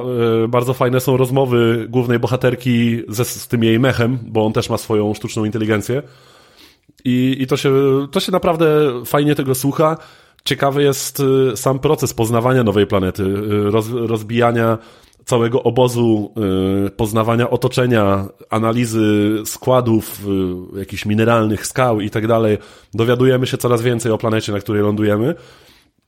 I myślałem, że budowanie bazy to będzie, że będę miał 5-10 budynków i będę z czasem do nich po coś wracał i, i tyle. Natomiast z tego się w pewnym momencie robi rasowy RTS, w którym kursorem naszym jest główny bohater, znaczy główna bohaterka, bo jakby właśnie bohaterki używamy do namierzania budynków, do budowania. Nie możemy sobie przeskoczyć w dowolne miejsce mapy, musimy się tam po prostu udać. I naprawdę ta baza w pewnym momencie potrafi być przeogromna. Potrafimy zająć pół mapy wielkimi polami y, baterii słonecznych albo y, kopalni węgla, które zasilają później y, zasilają reaktory węglowe. I bardzo pięknie, to mi się niesamowicie podoba ta mechanika, jak są przemyślane te systemy zależności przy rozbudowie bazy. No nie wystarczy, że my sobie zrobimy kopalnię i magicznie nam się surowce przeniosą do, do bazy. Nie, tam musimy sobie Y, do każdego jednego budynku musimy doprowadzić linie energetyczne, y, musimy y, ogarnąć całe linie zaopatrzenia, żeby to wszystko współfunkcjonowało. To budujemy taki wielki system naczyń połączonych. To w pewnym momencie baza staje się takim samowystarczalnym, żyjącym organizmem, i jakby zresztą sami twórcy y, mówili nieraz, że się inspirowali grą Dwarf Fortress, nie wiem czy, czy kojarzycie, y, gdzie tam właśnie y, i Factorio, o, Factorio to też była właśnie jedna z inspiracji twórców, z tego co pamiętam właśnie z wywiadu. Natomiast nie jest to może aż do tego stopnia, te linie produkcyjne nie są aż tak pociągnięte, za to naprawdę jest to wszystko złożone, dające satysfakcję i kiedy kiedy widzimy właśnie ten moment, że baza funkcjonuje, nie brakuje nam energii, jesteśmy przygotowani na zmienne warunki pogodowe, bo to też tam jest. Na przykład, jeśli oprzemy całą bazę na bateriach słonecznych, może się okazać, że nagle przez kilka dni będziemy mieli potężne zaćmienie. To są takie losowo generowane wydarzenie, wydarzenia w świecie gry, gdzie może nam zdechnąć cała baza, wszystko przestanie pracować, bo odetnie nam prąd przez to, że baterie słoneczne nie wytwarzają wystarczającej ilości energii przez zaćmienie albo przez ulewę, zachmurzenie. Za to na przykład, kiedy uzupełnimy to wszystko turbinami wiatrowymi, może się okazać, że w trakcie burzy, co prawda, yy, zasłonięte będzie słońce, więc yy, nie będziemy mieli wystarczającej ilości energii słonecznej. Za to wzmożony wiatr z burzy zasili nam podwójnie yy, elektrownie wiatrowe. To jest naprawdę, naprawdę dobrze, fajnie przemyślane i wciąga jak cholera. No ja pamiętam wtedy, bodajże na kwarantannie siedziałem, jak pierwszy raz ogrywałem tę grę. I, I ja wtedy w ciągu tak naprawdę można powiedzieć jednej doby, może półtorej doby, ja napierdzieliłem w tej grze 15 albo 16 godzin. Ja po prostu nie mogłem się od tego oderwać. Wciąga to niemiłosiernie. Mm. Potrzebujemy oczywiście do rozbudowy surowców. Pierwotnie mamy do dyspozycji dwa, ale w trakcie gry dochodzą kolejne i kolejne, i kolejne, i kolejne. Ciągle dostajemy coś nowego. Mm. Co, do czego jeszcze chciałem na, nawiązać, że. Mm... Myślę, że wiesz, co powinieneś powiedzieć o tym, albo ja o tym powiem, no, no. że to jest gra, która jest bardzo mocnym mm, połączeniem RTS-a z y, Twin Stick no tak, Shooter, wspomniałem o tym. I E, tak, i jednocześnie z Tower Defense'em. Tak, zgadza się. E, klasyczną, klasyczną dla tej formuły formą jest ogromna ilość e, czasami takich fal wroga. Y, które napierdzielają się, mhm. nie? Jeżeli mamy te mapy duże i idziemy sobie mm, pozwiedzać, bo tam możemy dzięki temu coś zdobyć, kogoś tam zniszczyć, jakiś odkryć minerał i tak, tak dalej, założyć y, zewnętrzną kopalnię y, poprzez właśnie takie bieganie po mapie, to spoko, no to to jest element zręcznościowy, w którym się postrzelamy i jakby jest, jest przyjemnie i on jest przewidziany do tego, żebyśmy z mniejszym czy większym trudem go zwyciężyli. Jednakże kiedy przychodzą te fale, To jest naprawdę Tam się dzieje rozpierdol. solidny Tak. wpierdol. Tam jest po prostu taka fala wrogów, że jakieś... Morze, wiem, morze z- przeciwników, tak. Tam jest morze przeciwników w, w postaci tych dinozaurów różnych zmutowanych, no bo tam oczywiście Tam jest ich autentycznie jakieś... setki i, i wtedy właśnie wchodzi ta optymalizacja działania całej bazy, kiedy zostawiamy ją na przykład, bo my idziemy eksplorować mapę i zostawiamy bazę samą, samą sobie, yy, kiedy automatyczne systemy obronne, które sami rozplanujemy, sami je zasilimy, one muszą sobie z tym poradzić i te, wtedy wchodzi właśnie ten element tego tower defense. Mm, Tam oczywiście różni przeciwnicy mają różne słabości i, i odporności, więc nie możemy całej bazy obstawić karabinkami, bo niektórzy przeciwnicy mają po prostu gruby pancerz i na nich potrzebne są rakiety. Więc y, naprawdę trzeba kombinować. Mm, Tych, tych zależności jest multum, dlatego też dzięki temu jest niesamowicie złożone drzewko technologiczne. Jak ja je pierwszy raz zobaczyłem, szczerze mówiąc, to się przeraziłem. Ja nie wiedziałem, czy to, czy to ogarnę mózgiem, ale da się to ogarnąć, bo gra wprowadza w kampanii jakoś w miarę, w miarę sensownie po kolei różne rozwiąza rozwiązania. Mm. Więc, a do, do, do czegoś jeszcze chciałeś nawiązać, Rafał, odnośnie tego Tower Defense'a? Wiesz co, no te fale to są takie kluczowym tym elementem i jakby mnogość tych, yy, tych rozwiązań, w których one potrafią być tożsame z tą bądź co bądź komórkową strukturą, nie, gry, Tak, tylko tak, tak, na. Na, na o wiele bardziej skomplikowanym sposobie yy, zaplanowania gdzieś tam tej rozgrywki. Zresztą bardzo mi się podobał sam samouczek, bo jest cudownie rozwiązany w postaci takiej, że tam dostajesz solidny wpierdol, nie masz opcji, żebyś przeszedł ten samouczek. Mhm. To nie jest samouczek, który, o, zrobisz jedną falę, potem drugą, potem trzecią i ci przyklaszczemy. Tam puszczają ci jedną, drugą i trzecią w takim stopniu, że nie jesteś w stanie tego Tak ogarnąć. No i okej, to była, załóżmy, symulacja czy coś w tym stylu, która po prostu miała sprowadzić ci wpierdol, Tak, a tam swoją drogą jest się bardzo- pojawia też bardzo- właśnie bardzo fajna mechanika odnośnie tych fal. Jeszcze mi się przypomniało, że właściwie fajnie jest rozwiązany fabularnie, można powiedzieć, tak buduje spójność świata. Dlaczego właściwie takie ilości tych istot atakują naszą bazę? Okazuje się, że te istoty na tej planecie są bardzo wrażliwe na wyładowania elektryczne, więc kiedy my generujemy duże ilości prądu, to właśnie zwabia nam coraz większe stada. I im większa jest nasza baza, im większe jest skupisko, im więcej energii wytwarzamy, tym silniejsze grupy i tym silniejszych przeciwników właśnie ściąga nam ta baza. Y, To jest fajnie, fajnie rozwiązane, jakby samą tą mechaniką to nam buduje bardzo fajny, automatycznie skalujący się, ale nie głupi poziom trudności. To jest naprawdę bardzo fajnie i inteligentnie rozwiązane. W pełni się zgadzam i to satysfakcjonuje. Ja nie ukrywam, że Mikołaj tutaj gra pierwsze skrzypce, bo, bo, bo ja przede wszystkim daleko jeszcze jestem, żeby ukończyć yy, ten naprawdę świetny tytuł i jestem nim zachwycony, dlatego że no połączenie dinozaurów, jakby dinozaury ze wszystkim jest. są dobre, a jeżeli są z mechami, to są kurwa dwukrotnie dobre. I mało tego, to są jeszcze Geara- kosmiczne dinozaury. Metal Geara z Jurassic Parkiem jakby mi ktoś zmiksował i jeszcze Command and Conquera w to wrzucił, więc Tak to jest. jest cudowny naprawdę miks i daje mega satysfakcję, natomiast mm, myślę, że to jest gra taka do odpalania sobie raz na jakiś czas, ale naprawdę warto ją mieć na dysku, czy to będzie z Game Passa, czy ona naprawdę Zgadza się, zgadza się, ja do niej po prostu wracam na playkę, to, to po prostu raz na jakiś czas odpalić sobie jedną planszę, spróbować. Jak się nie da, to od, odrzucić, po paru dniach przemyśleć strategię na rozbudowę, czy, czy coś w tym stylu, która mm, pozwoli się tym nakoić. I dynamika tego wszystkiego, feeling taki całościowy, który, który między rozbudową bazy a tym bieganiem pozwala zachować jakąś mm, równowagę. Równowaga to jest dobre słowo. To jest chyba najważniejsze, nie? Że, że, że cały czas tam jest ten, takie poczucie, że cię gra nie, nie, nie zasrywa tym tematem. Tak, a jednocześnie cały czas jest coś konkretnego do roboty. Gra w bardzo fajny sposób dawkuje rzeczy, które naturalnym tokiem po prostu gry trzeba zrobić. Ale dlatego ja polecam, zanim się weźmiecie za ten tryb przetrwania, który właśnie, kiedy nie ogarniacie jeszcze niektórych rzeczy, może się po prostu znudzić.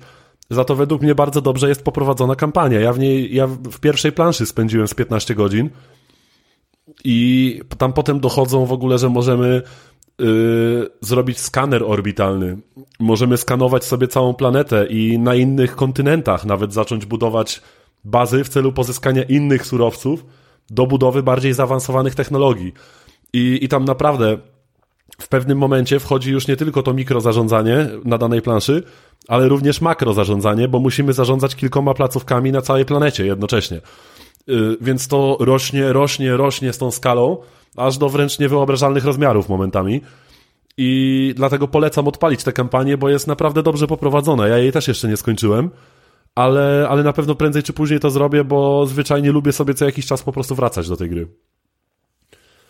Więc tak, no Rift Breaker mm, polecam jak najbardziej sprawdzić, bo, bo to jest bardzo mocna pozycja. Po prostu, nawet jeśli ktoś nie lubi tego typu gier, bo ja nie jestem ani tower defensowy, ani twin stick shooterowy, ani RTS-owy, a mnie ta gra wciągnęła niesamowicie. Konkretnie właśnie, tak jak Rafał powiedział, u niego to są mechy i dinozaury, a u mnie jest trochę na odwrót, że miks trzech gatunków, za którymi nie przepadam, po prostu tu jest wyważony w tak no mówię, daje dobry feeling, daje tak, dobrą równowagę, dokładnie. więc nawet jeżeli nie chodzi o same treści, które są zawarte jakby w tej rozgrywce, to to, to daje dobre uczucie. Yy, powiem więcej, ja w podobnym okresie tego Rift Breakera ogrywałem jak yy, nasz rodzimy polski tytuł, znaczy w sumie nie wiem, czy to polskie studio robiło, no ale, ale będziemy jeszcze do tego wracać. Yy, chodzi o tą grę z mechami mm, tworzonymi na podstawie tej twórczości tego polskiego artysty. A, Może e, wypadł mi masz na myśli e, Iron Harvest chyba. Mam na myśli Iron Harvest, zgadza się. Jakby gierkę ogrywałem sporo etapów na PC, jak, jak wpadła do Game Passa mm, w wersji PC-owej, a ostatnio się też pojawiła na konsolach.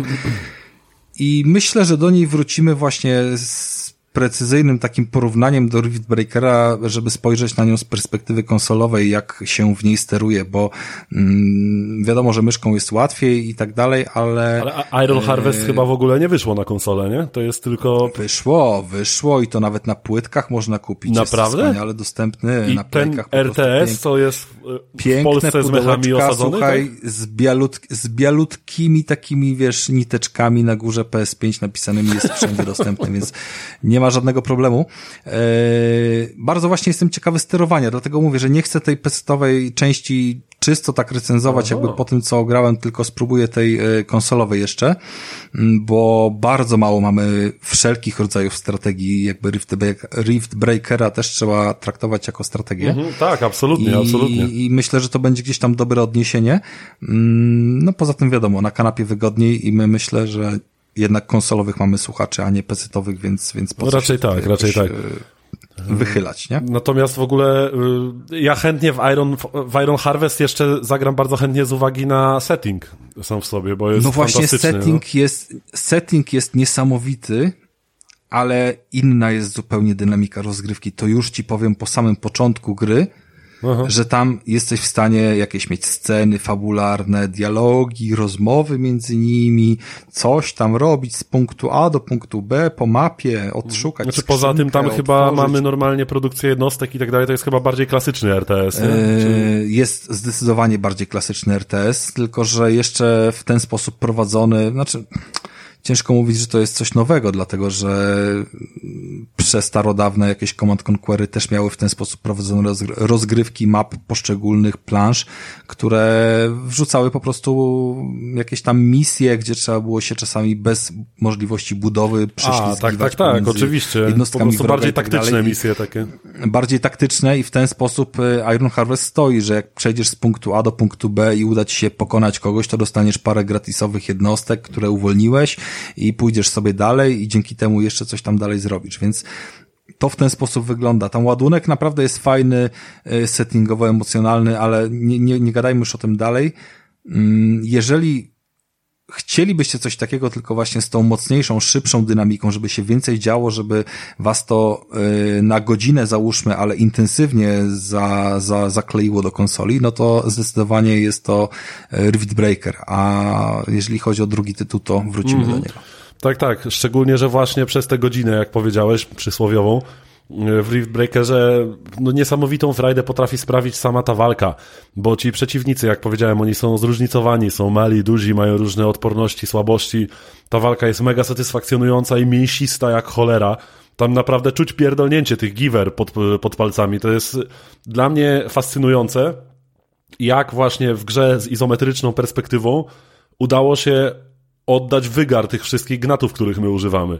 No kiedy ja sobie zbudowałem w, w, laboratorium strzelbę dla tego mecha, takiego shotguna potężnego, który załadowany robił po prostu pióropusz pocisków przed sobą, no strzał z tego w grupę, nie wiem, stu przeciwników i wi kiedy widzimy jak w, to się wrzyna niczym po prostu wycinamy jak kawałek tortu z, z tej masy przeciwników, jak oni padają, to jest coś pięknego. I w walce, kiedy zginiemy, to na miejscu zgonu gubimy jedną z broni. Więc to jest też fajne rozwiązanie, bo te bronie, które budujemy, one potrafią naprawdę zeżreć nam y, sporo surowców na badania i wyprodukowanie samej broni, bo tam w ogóle jest trochę taka mechanika jeszcze jak w RPG-u, że mamy normalnie ekran ekwipunku tego mecha i do niego możemy sobie zakładać inne pancerze, różne, różne konfiguracje broni, przekładać sobie z ręki do ręki i tak dalej. I kiedy zginiemy, jedna z tych broni zostaje w miejscu naszego zgonu, tam ją gubimy i musimy sobie po nią wrócić. Więc y, jest też po prostu jakaś stawka w tej walce. Nie, nie chcemy ginąć, bo gra nas nie za mocno, ale trochę nas jednak karze za ten zgon. Bo powiedzmy, kiedy opracujemy sobie naprawdę jakąś zajebistą broń, to nie chcielibyśmy jej zgubić, więc uważamy trochę bardziej. Ale to taka dygresja. Jeszcze tak y, szybkie nawiązanie do technikaliów, już to zacząłem tam na początku recenzji, ale tak jak powiedziałem, ona ma optymalizację pod konsolę nowej generacji, więc jest tam 60 klatek, jest dość wysoka rozdzielczość, dynamiczna jakaś z tego, co, co mi się wydaje. Y, klatki czasem spadają, ale nie jest to absolutnie nic, co by jakoś, powiedzmy, uprzykrzało bardzo tę rozgrywkę. To są jakieś drobne zgrzyty. Gra wygląda bardzo dobrze, lokacje są szczegółowe, mm, wszystko, cała roślinność buja się, kiedy tym mechem koło niej przechodzimy tak jak mówiłem o tej destrukcji, że jest za, zaawansowana, jest bardzo fajna, żywa kolorystyka tej gry. Więc zwyczajnie przyjemnie się na tę grę patrzy, jest dobre udźwiękowienie, więc całościowo to jest naprawdę kompetentna, przemyślana i dobrze wykonana, bardzo ambitna produkcja i nawet jeśli to nie jest gra, w którą będziemy codziennie grać po 15 godzin, za to można się w nią ściągnąć na kilkanaście godzin, a później sobie do niej wracać, i ja, tak jak zainstalowałem ją, nie wiem, pół roku temu, tak do tej pory nie wyrzuciłem jej z dysku, bo zwyczajnie lubiłem sobie do niej wrócić nawet na paręnaście minut. Po prostu coś tam dobudować sobie do bazy, napierdolić jakieś grupce przeciwników i nie wiem, iść powiedzmy do jakiejś większej gry. Ale to jest zdecydowanie tytuł, który warto mieć na oku, szczególnie, że Exor Studios zapowiedziało, że zamierzają dodać do tej gry koop. A kooperacja, czy to przez sieć, a szczególnie kanapowa w takiej grze, to może być coś absolutnie fenomenalnego. I ja na to czekam bardzo. Mam nadzieję, że zrealizują te obietnice i dodadzą tego koopa do tej gry, bo wtedy będę miał po prostu po stokroć więcej powodów, żeby do tej gry wracać. Ale póki co, tak czy siak polecam. To jest tytuł warty sprawdzenia. Polska gra E, warto wspierać, to jest studio, które nie zrobiło wcześniej zbyt, zbyt wiele gier, więc warto wspierać ich projekt, który tak bardzo im się udał. Jest do sprawdzenia w Game Passie. E, podejrzewam, że na innych platformach e, gra nie ma jakiejś bardzo wygórowanej ceny, więc tym bardziej sprawdzajcie Rift Breaker od Exor Studios. Polecam Piotr Frączewski. Okej. Okay. Ja również polecam Robert mi, jak on, może ten Krzysztof Hołowczyc. Makłowicz. Krzysztof Hołowczyc. Nie, Makłowicz teraz jest na fazie. Robert Makłowicz, Adam Małysz. Dobra, tak wszyscy jest. poleciliśmy. E, dobra, słuchajcie, e, to w takim razie przejdźmy do mojego tematu, do mojej gry. I teraz sobie wyobraźcie taki, e, e gwiazdy są, gwiazdy, wyobraźcie sobie gwiazdy. Jesteście w niebie, widzicie czarne, są gwiazdy żółty napis Star Wars, nie? Jest taki mm. utwór. Te, te, te, te, te, okej, okej, okej. I wyobraźcie sobie te napisy, które do was lecą. I teraz mówię ja. One lecą od nas. Co ty pierdolisz? Od one nas, uciekają kurwa, te napisy. w drugą stronę, pojebało mi się. Masz rację. Od nas lecą takie, do góry lecą, do góry sobie one lecą. Jest tak. Ostatnie Star Warsy były dosyć słabe. Battle, Battlefront 1 może być. Dwójka w sumie była taka sobie. E, Lego w miarę się udało, ale poza dobrym kotorem, Naprawdę nie było takiego dobrego, dobrego e, Star Warsa. Czy e, nowy Jedi, Jedi, Jedi, co, co ja w ogóle grałem? Upadły zakon. Fallen Order. E, czy on to zmieni? I słuchajcie, i słuchajcie, i ta kamera idzie sobie tak na dół, na dół, na dół, gdzieś tam na jakąś planetę i mogę o tym powiedzieć. Dobra, słuchajcie. Star Warsy, nie wiem czemu o tym e, nie było, ale będzie, będzie, bo, bo i tak... Premiera już dość dawno była. Bo i tak nie ma o czym mówić, więc niech będzie o Star Warsach. E, czemu nie? E, dobra, słuchajcie, czym jest gra? Gra jest oczywiście... E, gra jest takim action, może, może z elementami RPG, oczywiście to jest e, TPP, mamy widok z trzeciej osoby, no i mamy naszego e, głównego, po, e, głównego bohatera, e, rudego, rudego z Gotham, e, słuchajcie, który, który po prostu będzie napierdalał e, mieczem. Ta, tak jak się napierdala mieczem, będzie napierdalał mieczem i będzie napierdalał tym mieczem dosyć ciekawie. Bo wyobraźcie sobie, że nasz główny bohater e, Kestis Cal Kestis młody padawan jest jednym z ostatnich Jedi i on musi e, zrobić wszystko, żeby przywrócić e, wszystkich tych Jedi, żeby w ogóle Jedi jeszcze były na świe było na świecie, bo, f, bo gra jest między trzecią a czwartą częścią dla fanów Star Wars. Może ma to jakieś znaczenie dla mnie, nie miało, ale okej. Okay. Fabuła tu jest. No tak, czyli jest... jak, jak po, po, trzeciej, po trzeciej części, no czyli tam był rozkaz 66, czyli cały, cały ten holokaust, że tak powiem, tam nastąpił niemalże. No tak. E, no i, i słuchajcie, więc, e, więc e, chcecie po prostu, wa, waszym zadaniem jest po, jest po prostu przywrócenie chwały Jediów, żeby te Jedie były i żeby ta akademia była i to wszystko, żeby było fajnie i więcej Jediów, bo na razie nie ma. E, dobra, e, słuchajcie, to tyle. E, więc słuchajcie, ja sobie odpaliłem tą grę.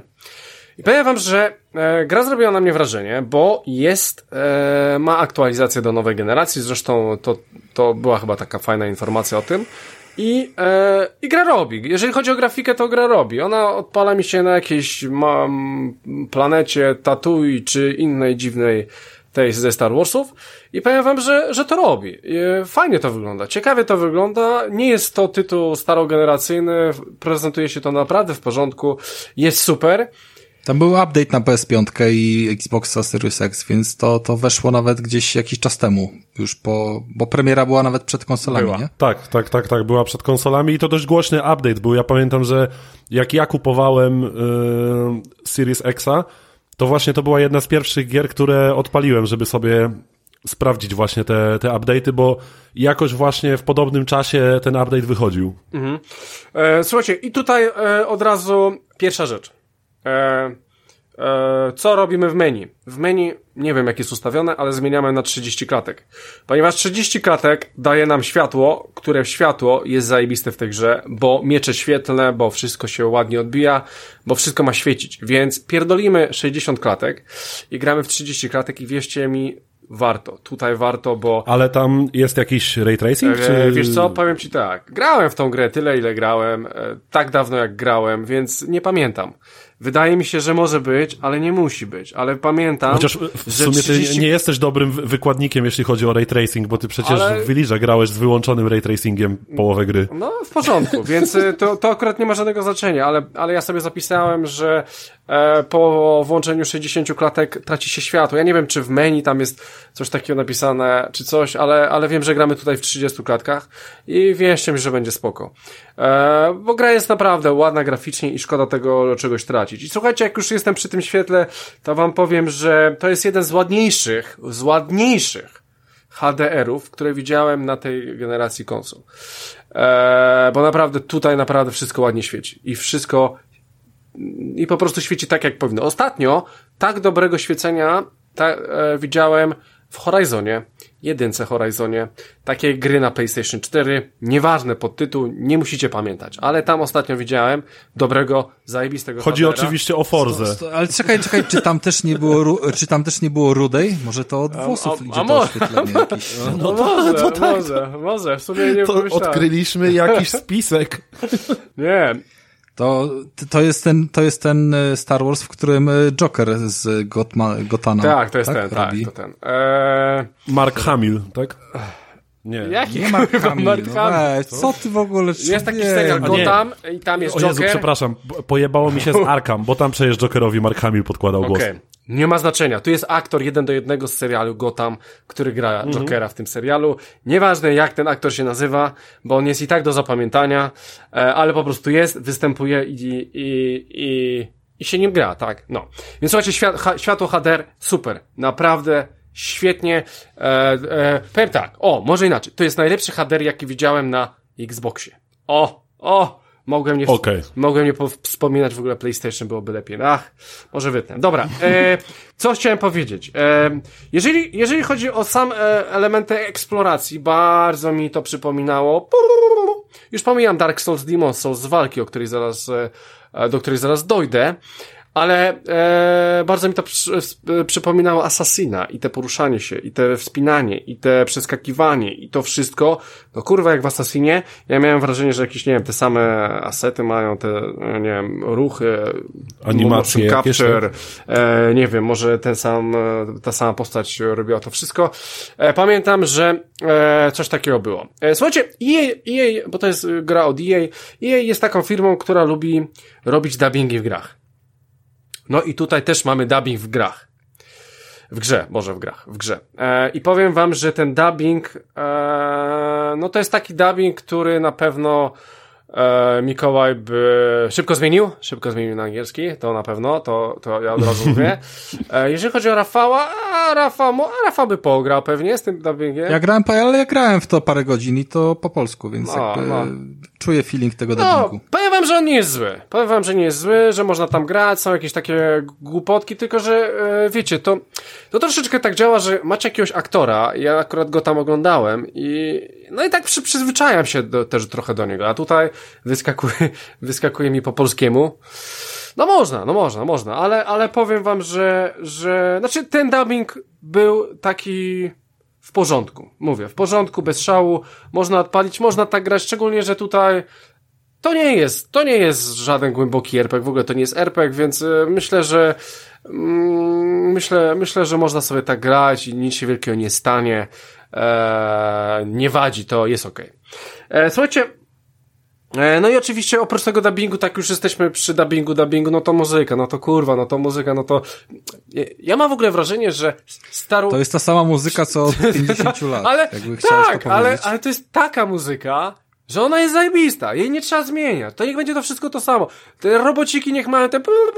Niech, niech te miecze będą tak samo w- brzmiały przy rzucaniu, przy machaniu. To wszystko naprawdę jest, jest super. To wszystko działa. To dalej jak się odpala, to ma się wrażenie, że się gra film, bo taka jest fajna muzyka. Więc więc to jest taka muzyka, która po prostu nigdy się nie nudzi i zawsze jest zajebista i tutaj też jest za, zajebista i po prostu uwielbiam muzykę ze Star Warsów jak nic po prostu. No, rewelacja i bardzo mi się to podoba. E, słuchajcie, e, ostatnio zauważyłem w niektórych grach, nawet nie wiem, Rafał, czy w Horizonie tak nie ma, najnowszym, możesz mnie pomylić, ale zauważyłem, że bardzo często, e, coś dziwne, ubrania, woda e, nie zostaje na ubraniach, jak się z niej wyjdzie. E, po, nie wiem, czy w, Tam, do, tam domyślnie giniesz, jak wpadasz do wody, więc to nie zostało przewidziane przez deweloperów, no bo to jest jednak, wiesz, Souls-like. E, tak, ale tutaj, e, tutaj, no tak, ale, ale możesz, możesz chodzić po jakichś tam kałużach i tak dalej ja, i tam też pływasz. Tam są e, e, momenty, dostajesz później Rafa maskę, wiesz, e, i pływasz sobie. E, więc powiem wam, że mi się podobało to, że tam w ogóle trzeba pływać. E, mi się podobało to, że że jesteś mokrą tą postacią. E, I powiem wam, że chyba nawet nie wiem, czy nie w jakimś głupim Dying Light, jak się wychodziło z, GTA 5. tak, ale, ale nie, ale ch- chodzi mi o to, że w każdych grach to był standard, a ostatnio zauważyłem, że wiele gier od tego odchodzi po prostu. Wychodzi się i ta postać nie jest mokra.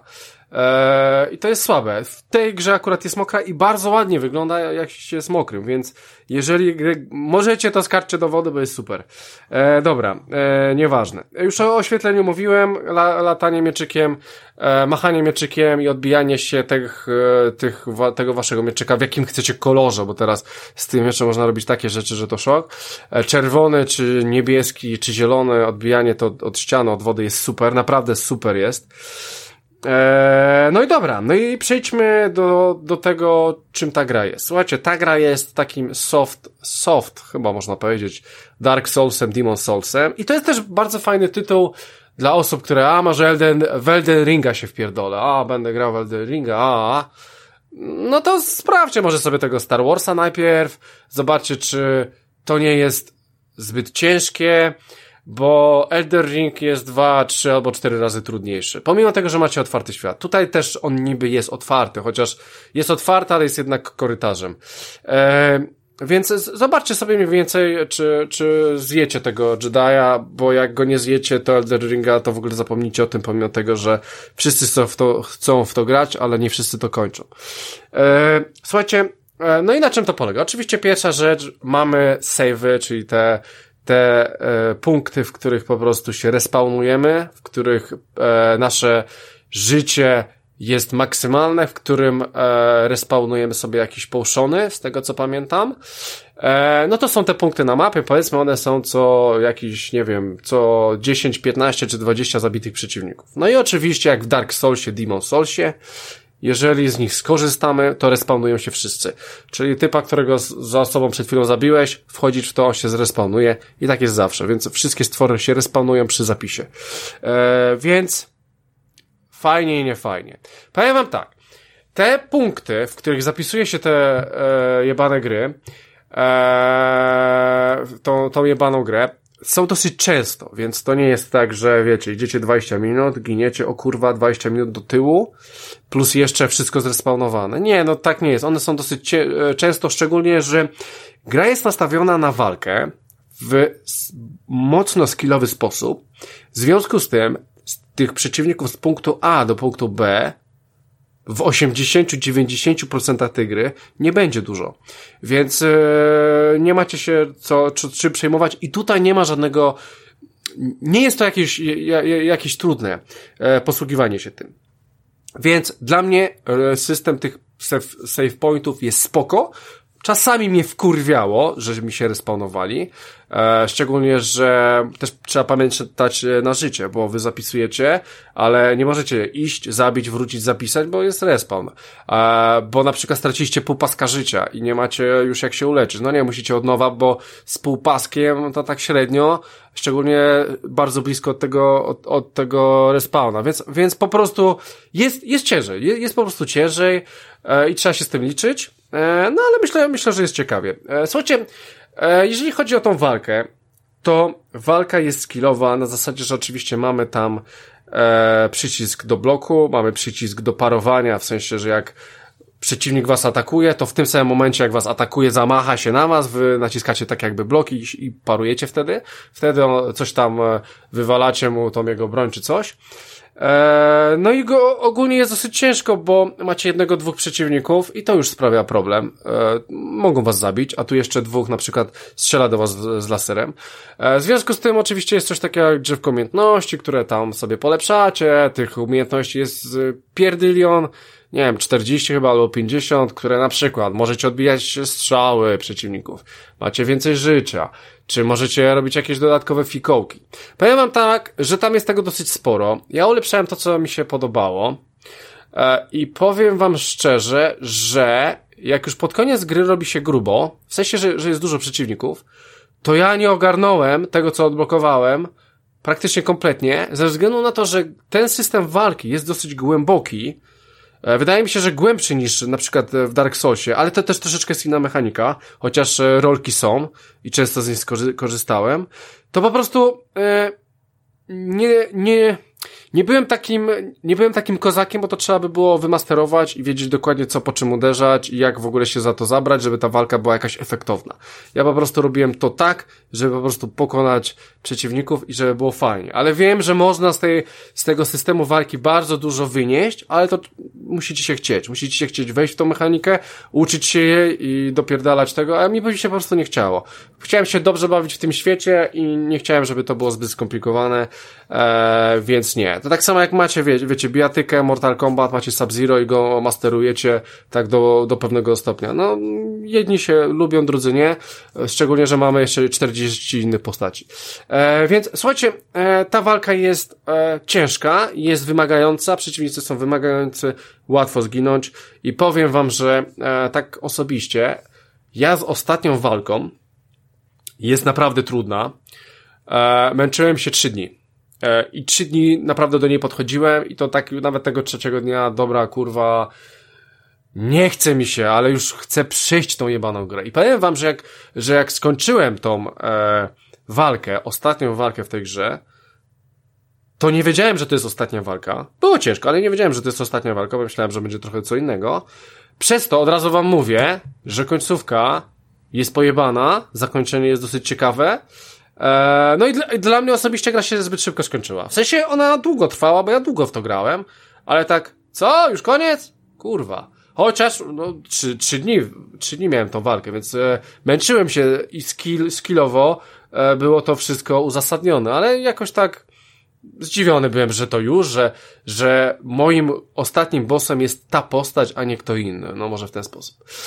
E, no, więc e, słuchajcie, e, nawkurwiałem się trochę na, na tej grze, ale, ale to mówię, to jest taki wstęp do Souls, e, Dark Soulsa, Demon Soulsa i warto to sprawdzić. E, poza tym ma też takie spierdolone elementy jak w Dark Soulsie, Demon Soulsie, czyli skakanie. A w ogóle ja mam jedną uwagę, jeśli chodzi właśnie No, o no okej. całą soulsowość tej gry. No mów. Bo ja ją sobie zacząłem. Tam y, przeszedłem tam, nie wiem, z dwie czy trzy godziny. Wow. Y, I taki mój podstawowy problem, nie wiem, chyba o tym nie wspomniałeś, bo sorry, na moment się wyłączyłem, bo miałem y, ważną wiadomość tam do odpisania. No. W każdym razie chodzi mi właśnie o tę soulsową walkę w kontekście mieczy świetlnych i, i tego, że jesteś Jedi. I o ile sam system walki jest fajnie zaprojektowany, cała ta soulsowość do samej formuły pasuje, ale miałem taki trochę dysonans poznawczy. E, Mianowicie miecz świetlny powinien być przecież kurwa najpotężniejszą bronią w galaktyce, tak? On przecina, przecina dwumetrowe stalowe drzwi, kamienie, przecina wszystko. No. Po czym nagle spotykamy jakiegoś szturmowca uzbrojonego w zwykłą jakąś stalową lagę rażącą prądem i musimy go skrobać kilkoma ciosami, gdzie powinniśmy po prostu podbiec i przecinać go na pół. Więc nie jestem pewien, czy po prostu konkretnie ta solsowa formuła walki e, była dobrą decyzją w kontekście tej akurat gry. Bo grając, ja miałem właśnie przede wszystkim ten problem, że nie odczuwałem tej potęgi tego, że jestem Jedi, którą na przykład odczuwałem zajebiście w The Force Unleashed, gdzie, gdzie można wiem, było wiem, przeciwnika za przeciwnikiem przecinać na pół, kroić, rzucać o ściany, napierdalać w nich po prostu statkami, czołgami i tak dalej.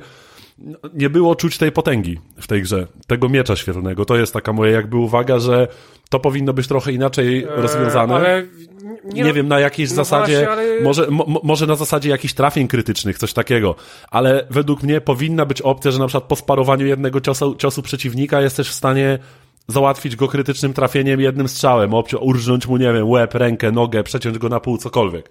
Znaczy, A, a tutaj, tutaj nie było czuć mocy miecza świetlnego i, i to jest jakby mój główny zarzut do tej gry, ale co do reszty to w sumie się zgadzam. e, powiem ci, że e, może, trosze, może troszeczkę, ale tak mini maciupeńko. Masz rację, ale e, ale e, jeżeli chcesz wprowadzić taką mechanikę do takiej gry, no to trzeba zrobić to w ten sposób. Jeżeli chciałbyś to zrobić inaczej, to podaj mi jakiś przykład gry, w której machasz mieczem i przeciwnik od razu umiera. No nie ma takich stricte... Jedi Outcast, Jedi Academy, O, no, no, ale stary, tam, taka prawda, Okej, no. okej, okej, ale... ym, o Boże, no można iść, można iść w sumie na, na ilość, tak jakby, nie?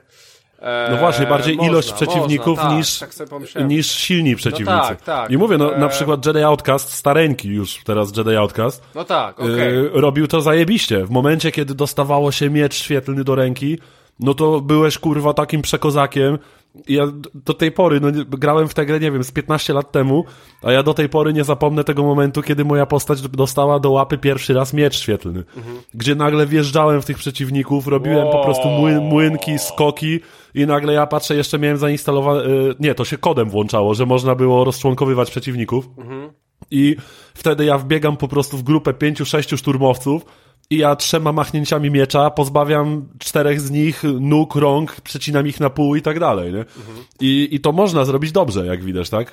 Znaczy, można tak, zrobić tak, fajnie ale, ale, walkę ale, mieczem świetlnym. Powiem ci tak, oni wprowadzili ten nowy system do tej gry, w sensie Dark Soulsowy system, bo on jest teraz popularny, w miarę się to sprzedaje, sporo... Tak, tak, ja nie mówię, gier... że on jest źle zaimplementowany, to jest, to jest fajnie zrobiona gra, ta eksploracja i walka jest przyjemna. Tylko właśnie brakowało mi tego uczucia potęgi broni, którą władam. Brakowało mi tego uczucia bycia Jedi po prostu. No wiem, Wiesz o co chodzi? Wiem, wiem, wiem, wiem.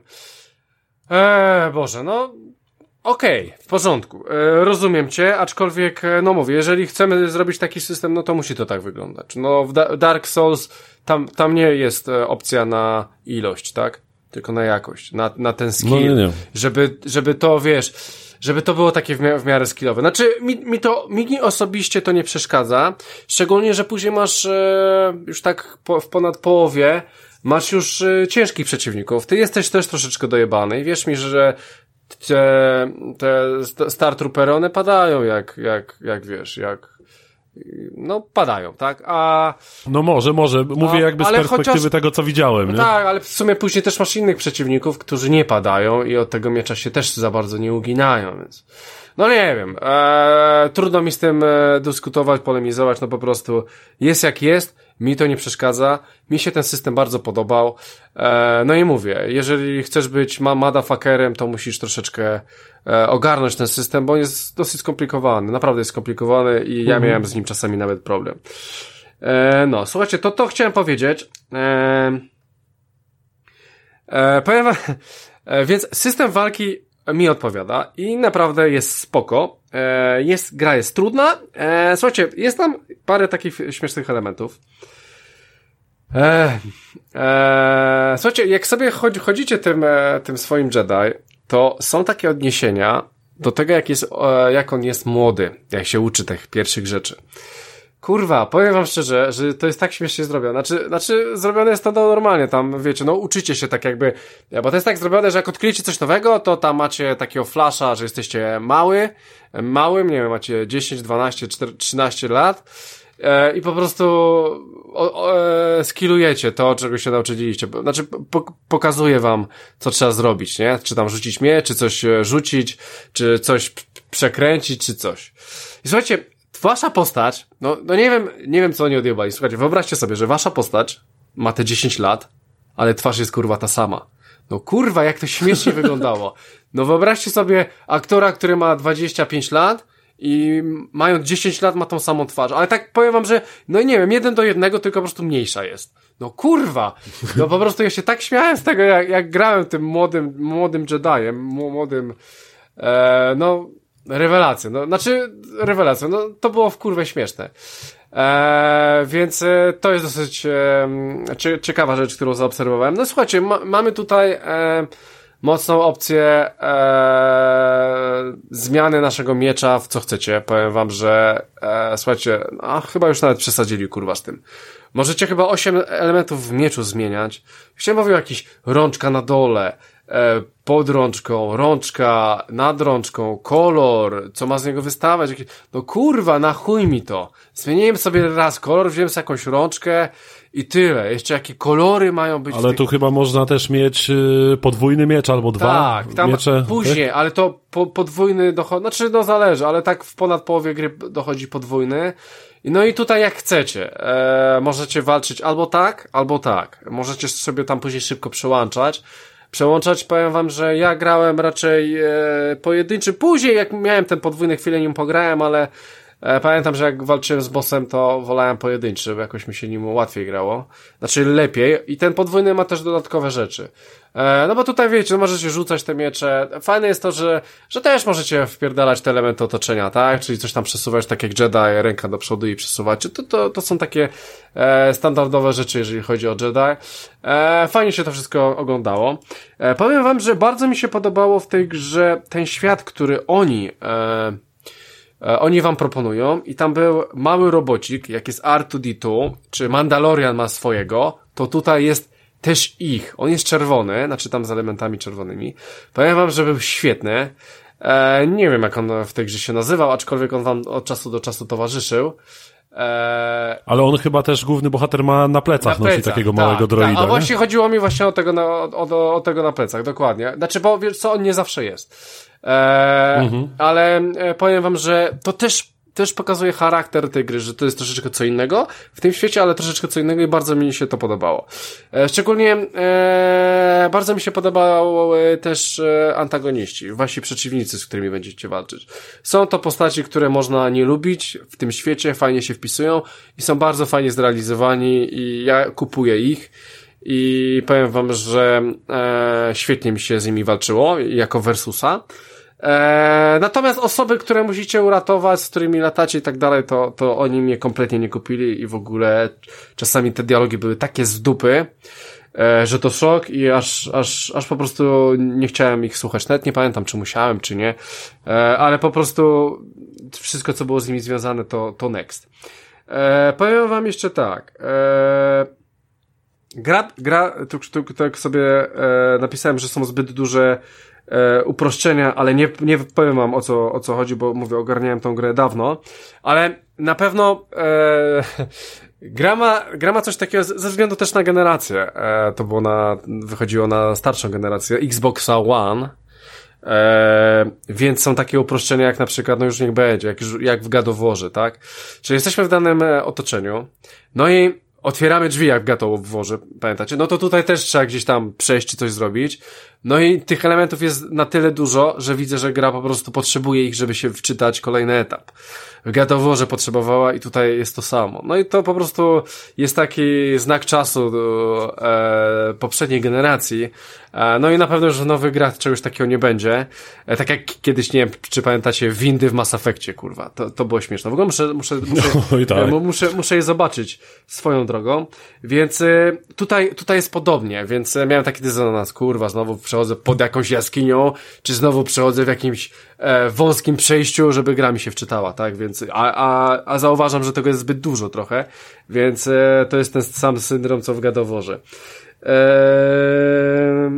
tak, coś jeszcze chciałem powiedzieć. Eee, chyba nie, chyba, chyba będę e, kończył, jeżeli chodzi o ten tytuł. Słuchajcie, a, e, jeszcze, jeszcze miałem właśnie jedną tą głupotkę powiedzieć, ala Dark Soulsy. Nie wiem, czy pamiętacie, e, tam te skakanie w tych grach, znaczy w Dark Soulsie, ja nie wiem, czy, czy, czy się skacze.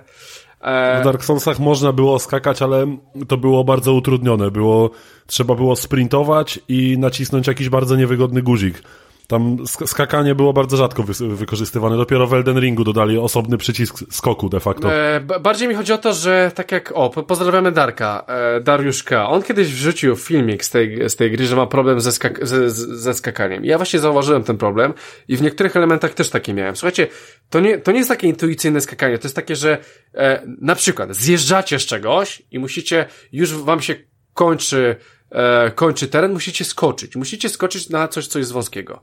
I, I, nie trafiacie, bo to jest tak, tak zrobione, że, że to jest takie symulacyjne bym, skoczenie, bym powiedział, że to nie, że to nie jest tak prosto, że sobie skaczesz, tylko prosto i tutaj, ach, nie udało ci się, e, od nowa, nie? Ach, tutaj spadłeś, od nowa i tak dalej. I cała ta mechanika skakania i to, i w ogóle eksploracji w tej grze jest taka, żeby po prostu niechcący podejdziecie do krawędzi i spadniecie.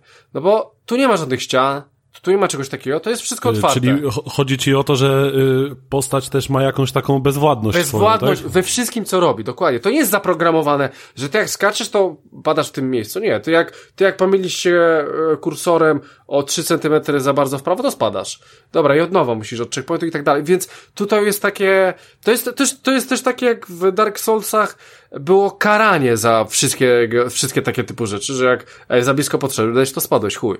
E, tu, tu jest to samo, więc e, to wszystko nie jest takie intuicyjne, jak być powinno, ale to też jest jakiś tam element tej gry i, i właśnie też zapamiętałem, że, że tutaj trzeba zwracać na to uwagę.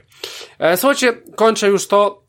Naprawdę Star Wars Jedi Fallen Order e, zrobiło na mnie wrażenie, bardzo fajnie mi się w to grało. Ja raczej nie grałem w taką bardziej skillową grę tego typu.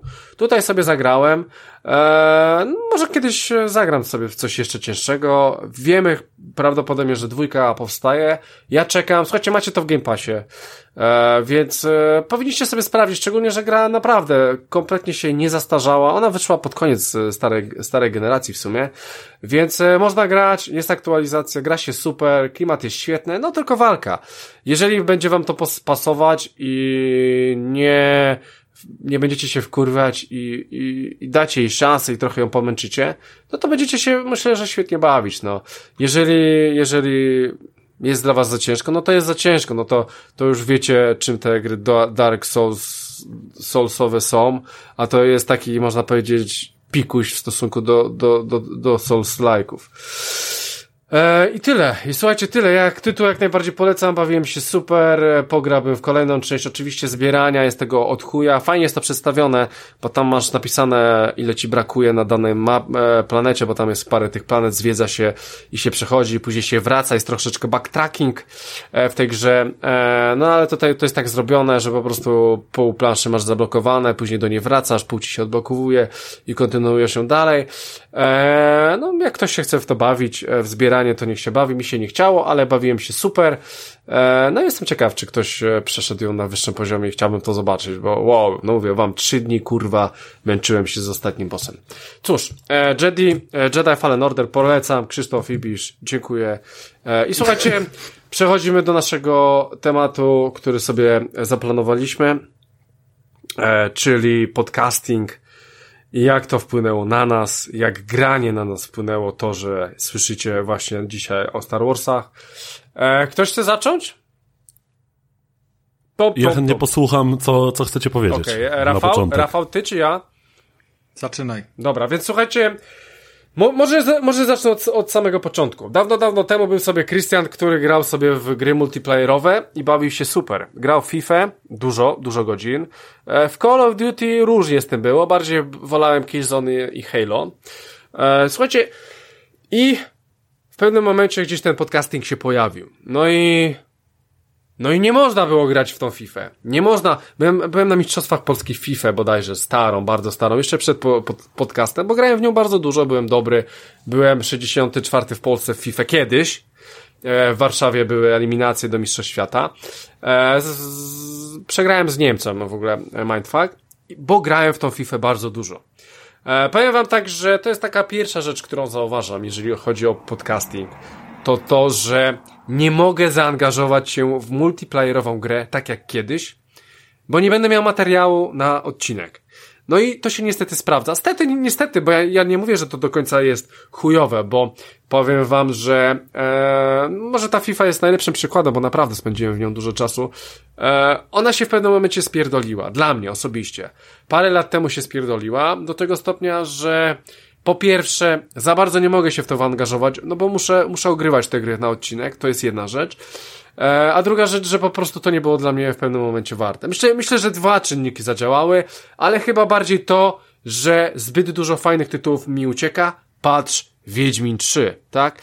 E, więc e, myślę, myślę, że to był taki trigger, żeby zrezygnować z gier, które mocno mnie angażowały multiplayerowo.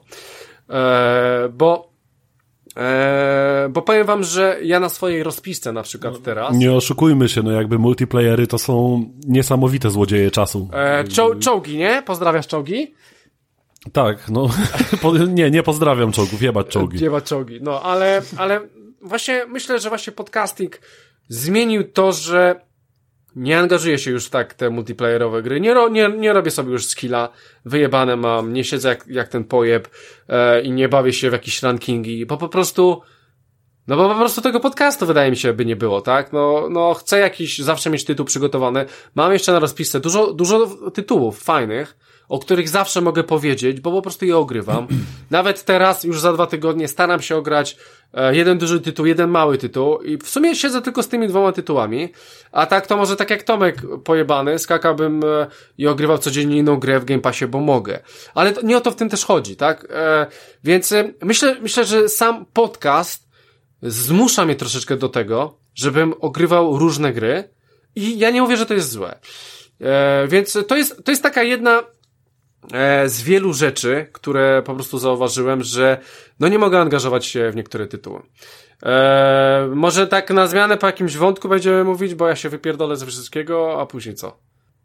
Znaczy w ogóle jeśli o mnie chodzi, No. mm, ja powiedzmy tutaj dołączyłem do ekipy najpóźniej e, ze wszystkich, więc jakby mam de facto najświeższe, najświeższy pogląd powiedzmy na, na tę sprawę, jak właśnie yy, nagrywanie podcastu, praca z nim, jak, jak wpłynęła na mnie jako gracza ogólnie. A wpłynęła niebagatelnie na pewno, bo podejrzewam, że chociażby z zakupem Next Gena bym się trochę dłużej wstrzymywał, yy, gdyby właśnie nie podcast, Mm, bo jednak chciałem być po prostu teraz na bieżąco, mm, żeby właśnie mieć jakiś sensowny materiał, właśnie porównania next-genowych gier możemy robić i tak dalej. Więc myślę, że gdybym nie dołączył tutaj do, do bezimiennego, to prawdopodobnie nadal bym grał jeszcze na One Xie i czekał sobie może, nie wiem, na jakieś y, lepsze czasy, lepsze promocje na te konsole, lepszą dostępność, cokolwiek. To, to, to tak jak W każdym e, razie- przypomina, przypomina mi się teraz Rafał, który powiedział, że on kupił Xboxa, żebym go nie wkurwiał, jak będę, e, jak będę coś mówił e, Xboxowego, nie? To, to tak samo ja mogę powiedzieć, jak sobie kupiłem playkę, żeby, żeby patrzeć w to, co Rafał gra, żeby się tak tym nie zachwycać, żebym miał po prostu odniesienie. Tak. No okej, mów. No, w każdym trochę, razie- trochę przesadzasz, jakby mam ci przypomnieć, że... Ale to ja były twoje słowa. Xboxa postawiłem. Hello? Okej, no dobra, okej, ale to były twoje słowa, Rafał. Ty kupiłeś Xboxa, żeby Najśmieszniejsze jest to, że Rafał ma teraz dwa Xboxy, nie? Jakby. Mam dwa Xboxy. y, No słuchajcie, to ja też może wtrącę się. No. No, no. Chyba, że chcesz Mikołaj coś dokończyć jeszcze na tym. Nie, spoko, spoko. Ja mam, mam jeszcze jakiś wątek, ale to mów, mów, śmiało.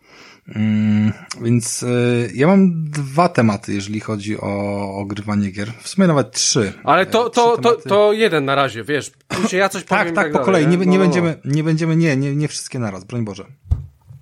Mhm. E, pierwszy temat, słuchajcie, takie mm, małe wam wprowadzenie zrobię.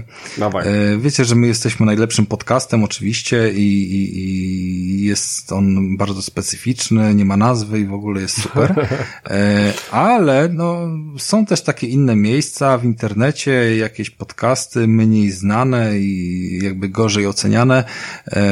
Na przykład taki, który się nazywa Poligamia.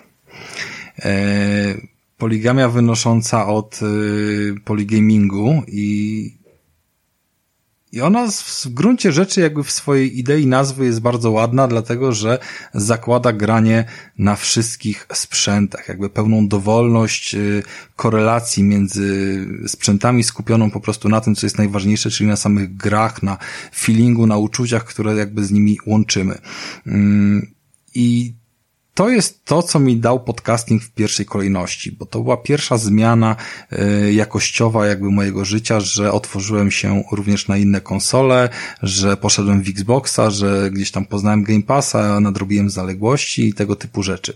To, jakie mam teraz zdanie na ten temat, już jakby jest odrębną kwestią po, po, po dłuższym czasie przebywania z tym, y, czy też konsolach nowej generacji, nieważne ale jakby zdecydowanie to było kwestią mojego, mojej motywacji jakby yy, nagrywania podcastu, żeby otworzyć się szerzej, żeby nie mieć ograniczonego zdania do, do tylko jednej kwestii, żeby gdzieś tam być tolerancyjnym i, i takie właśnie wykazywać zainteresowanie, yy, jak ja to lubię nazywać, polikonsolowe, dlatego że yy, nawet więcej, poligamingowe, jak ta nazwa mm, konkurencyjnego podcastu, e, wynikająca z tego, że gramy i nie na Nintendo, i na Xboxie, na Playce, i nawet na PC-cie. I to uważam za najfajniejszą rzecz, pomimo wszelkich wojenek konsolowych, która gdzieś tam powinna nam przyświecać. I to jest właśnie to. E, dobra, e, to Rafał powiedział o tym, to ja teraz coś powiem. E, słuchajcie, e, ja już tak troszeczkę przejdę do, do samego grania, bo to, że ja nie gram w to, co chcę grać tak dużo jak kiedyś, to jest swoją drogą, ale samo granie w to, w jaki sposób ja gram, też jest troszeczkę inny przed podcastem, jak jest teraz. No bo powiedzmy sobie szczerze, że chcę, chcemy też, żeby ten podcast był na wyższym poziomie i chcemy zauważać pewne elementy, o których się nie dowiecie z innych źródeł, tak? No bo jeżeli wejdziecie gdzieś, to wszystkie te recenzje w tych internetach są podobne. A my chcemy zauważyć dodatkowe elementy, dodatkowe rzeczy yy, i yy, i, i faj... Czasem się przypierdolić trochę. Yy, czasem się przypierdolić, więc powiem wam szczerze, że ja na przykład mam praktycznie do, do gry, szczególnie do AAA, bo tam do indyków czasami, ale nagle do AAA to ja sobie wypisuję w zeszycie dokładnie elementy, które mi się spodobały, które będę chciał mówić w podcaście. I na przykład o, o Star Warsach miałem takie elementy, ale ze Star Warsami akurat był o, o tyle ten duży problem, że ja go ogrywałem z pół roku temu. Dawno, więc e, ja już zapomniałem sporo rzeczy, ale już ogrywam kolejnego AAA, który może będzie za dwa tygodnie, może będzie za cztery tygodnie, zobaczymy. I już mam praktycznie pół zeszytu e, rozpisane, o czym będę chciał powiedzieć, o tym AAA-u, żeby dla was było ciekawe.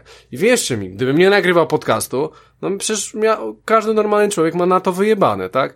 A ja sobie zatrzymuję grę i sobie patrzę, o kurwa, ale fajne. Nie, nie, nie, trzeba o tym powiedzieć. I sobie wpisuję to, co chcę po prostu o tym powiedzieć. No, no bo chcę, żeby po prostu było to ciekawe, element pewny zauważyłem w mechanice, albo w grze, albo coś mi urzekło mm -hmm. i tak dalej, i tak e, dalej. Tak. Więc ja sobie coś takiego robię praktycznie do każdej gry, które będą, będę chciał mówić. No, mów. Tak, masz rację, masz rację. To jest y, jak najbardziej jedna z podstawowych różnic, że jakby mm, wcześniej y, grając w jakiekolwiek gry, nigdy nie robiłem sobie z nich notatek, powiedzmy, tak? Gdzie teraz to też nie są jakieś takie notatki, powiedzmy, które, yy, że piszę sobie jakiś scenariusz odcinka czy, czy coś. Bardziej to są właśnie jakieś takie highlighty, po prostu punkty, które chcę wyłuszczyć no tak, tak, y, tak. w recenzji na, na odcinku. I tak, tu masz jak najbardziej rację, że zmienił się po prostu trochę mój odbiór gry w obrębie danej gry, że inaczej grasz w grę po prostu. Mm, starasz się zwracać na trochę inne rzeczy uwagę i nie tylko chłoniesz tę grę po prostu i o tak, o, jako gracz, tylko jednak bardziej zwracasz uwagę na te rzeczy stricte recenzenckie. Mhm. A do czego ja chciałem jakby płynnie przejść, że ty powiedziałeś, że trochę zmienił ci się sposób grania konkretnie w obrębie danej gry, e, natomiast nie da się zaprzeczyć też, jakby to jest dla mnie wyjątkowo oczywiste, że zmienił mi się przede wszystkim sposób selekcji gier, w które gram. Że często teraz y, to ma swoje zalety, ma swoje wady, mm, o których za chwilę powiem, że jednak coraz częściej dobieram sobie grę, w którą chcę grać, dobieram ją pod podcast. Więc często pytam się was, czy ej, o, o tej i o tej grze, czy było mówione na odcinku. Więc nieraz bywa tak, to jest akurat wada, że nieraz bywa tak, że mam ochotę w jakąś grę zagrać, po prostu tak zwyczajnie jako gracz, ale okazuje się, że ona gdzieś tam już była omawiana, yy, czy to na odcinku, czy powiedzmy, nie wiem, czy ktoś z was już mhm. wziął ten temat, chociaż to akurat się nie wyklucza, ale ogólnie wiecie o co chodzi, że gra była omawiana, a jednak yy, chciałbym pojawić się na odcinku z jakimś konkretnym, ciekawym tematem, więc powiedzmy, nie ogrywam gry, na którą w tym momencie mam ochotę, tylko wybieram jakąś inną, yy, yy, która będzie lepsza pod kątem materiału, który mogę przygotować. Ale z drugiej strony, i to jest ta dobra strona, y, to mi pomaga bardziej świadomie i bardziej dojrzale dokonywać na przykład zakupów gier. Kiedy, kiedy kupuję jakąś grę, gdzie powiedzmy mam ostatnio tam jakąś niezaciekawą tam finansową sytuację i muszę bardziej się powiedzmy trochę szczypać z niektórymi wydatkami, yy, więc jakby bardziej świadomie podchodzę do zakupów. Kiedyś zdarzało mi się kupować te gry po prostu na potęgę, na jakichś przecenach, nie przecenach, czasem nawet kupiłem sobie jakąś premierę, bo myślałem, że będzie fajna, a mm, okazywała się, że będzie do dupy, a teraz nawet jeśli miałbym się na przykład przemęczyć i kupiłbym tę grę na premierę, to powiedzmy właśnie przeorałbym ją, przemęczyłbym się, żeby zrobić po prostu jakiś ciekawy, interesujący materiał, więc definitywnie zmieniło mi się podejście do wybierania gier, w które, w które gram. To jest jeden z takich właśnie wątków, który na pewno odczułem od kiedy, od kiedy pracuję z podcastem. Okej. Okay. Rafał? No to moją drugą kwestią jest e, po tym jakby otwarciu się na inne konsole, mm, trochę inne podejście właśnie do premier. To w dużej mierze, nie ukrywajmy, jest też e, kwestia naszych patronów zeszłorocznego projektu, który w tym momencie powoli będzie obchodził swoją pierwszą rocznicę, pierwsze urodziny. E, mocno nam to pomogło, żeby ogrywać tych premier więcej i ja się w sumie na tyle wkręciłem, że, że jakby sam też zacząłem w tym prywatnie uczestniczyć, więcej gier interesujących mieć e, mnie brać na premierę, pomimo, że nawet tam jakieś zaległości jeszcze są całkiem mm, solidne, które są do nadrobienia. I to w sumie trochę jest taka presja, nie da się ukryć. Jakby nie to, że ktoś jakoś, wiesz, mocno o to prosił, pytał, e, wiesz, tyle lat nagrywamy i, i w gruncie rzeczy mm, nie było takich komentarzy, że i mówcie o nowszych grach, bo, bo, bo cały czas mówicie o starych. Nic takiego się nie pojawiało, natomiast my sami gdzieś tam czujemy, że, że fajniej byłoby pokomentować trochę rzeczywistość i, i, i mieć tego trochę więcej, e, co w sumie nam się chyba udaje, nie? Więc patron robi swoje i kilka gier z niego poszło do mnie, kilka do mm, Krystiana, gdzieś tam jeszcze Mikołaj się na pewno też zahaczył, plus do tego każdy z nas coś od siebie też y, dokupił, ogarnął. I to dużo zmieniło w ostatnim roku. Bardzo mieliśmy dużo premier, tak yy, reasumując. Myślę, że ten rok, na te, na te 7 lat nagrywania, ten ostatni rok to był zdecydowanie jakby królem premier i szczerze mówiąc bardzo mi się ta zmiana podoba, bo jakby... Tak, no, de facto praktycznie każdą większą grę mieliśmy na premierę na odcinku. Tak, no nie mieliśmy Elden Ringa, no ale wtedy mieliśmy Luty, który miał bardzo dużo premier i tak z tych wszystkich, które były, ograliśmy Horizona, Gran Turismo. Ale będzie, plus, będzie Elden Ring, żeby tak, nie było. Więc, I Alexa. Ja, nie więc ograliśmy cztery z dużych premier gry i tak naprawdę tylko twoja decyzja o tym, że bierzesz Alexa, a nie Elden Ringa była tym podyktowana. To już tak. twoje drewno zarządziło takiej decyzji. Dokładnie, Geppetto. Eee, więc, więc myślę, że jest jakby no jest to jakieś postawienie sobie e, wyzwania, Natomiast też jest e, zdecydowanie różnica, jeżeli chodzi o emocje, które są przy premierach gier. Jakby ja tego prywatnie nie rozumiem. Ja nie mam mm, problemu z tym, żeby wiele gier zagrać po premierze. W samym ostatnim półroczu ukończyłem takie tytuły jak The Last of Us czy e, Dead Stranding, e, Days Gone albo Horizon 1. To wszystko ostatni pół roku, a jeszcze mhm. przecież mnóstwo innych tytułów było gdzieś tam, które świeże wychodziły. Mm, I jakby spoko, że to jest tyle czasu po premierze.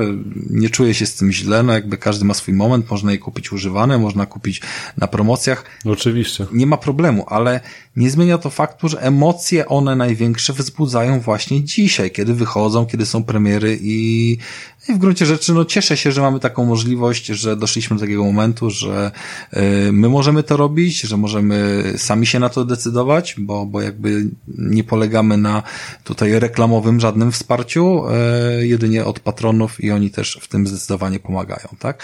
Poza tym też, y, co by nie mówić, tutaj pozdrawiamy Okularka, dwie części Shin Megami Tensei zrecenzowane. Nie byłoby to możliwe na tym podcaście, gdyby nie ten człowiek.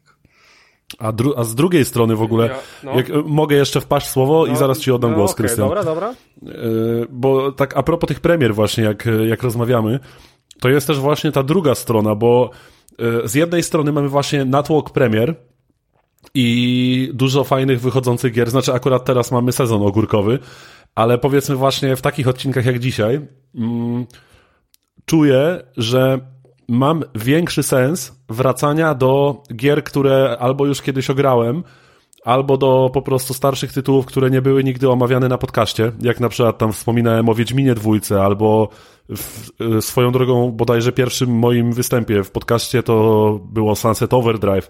Mm, czyli przykładowo mam większą motywację niż gdybym nie robił tego podcastu, żeby wrócić do starszych gier, które już ograłem, bo powiedzmy, gdybym nie miał tej motywacji, że y, z tego powrotu do danej gry może być jakiś fajny materiał na odcinek, to prawdopodobnie nie miałbym właśnie motywacji, żeby do niej wrócić, tylko zagrałbym na przykład sobie w coś nowego z Game Passa albo kupił sobie jakąś gierkę niedawną na przecenie.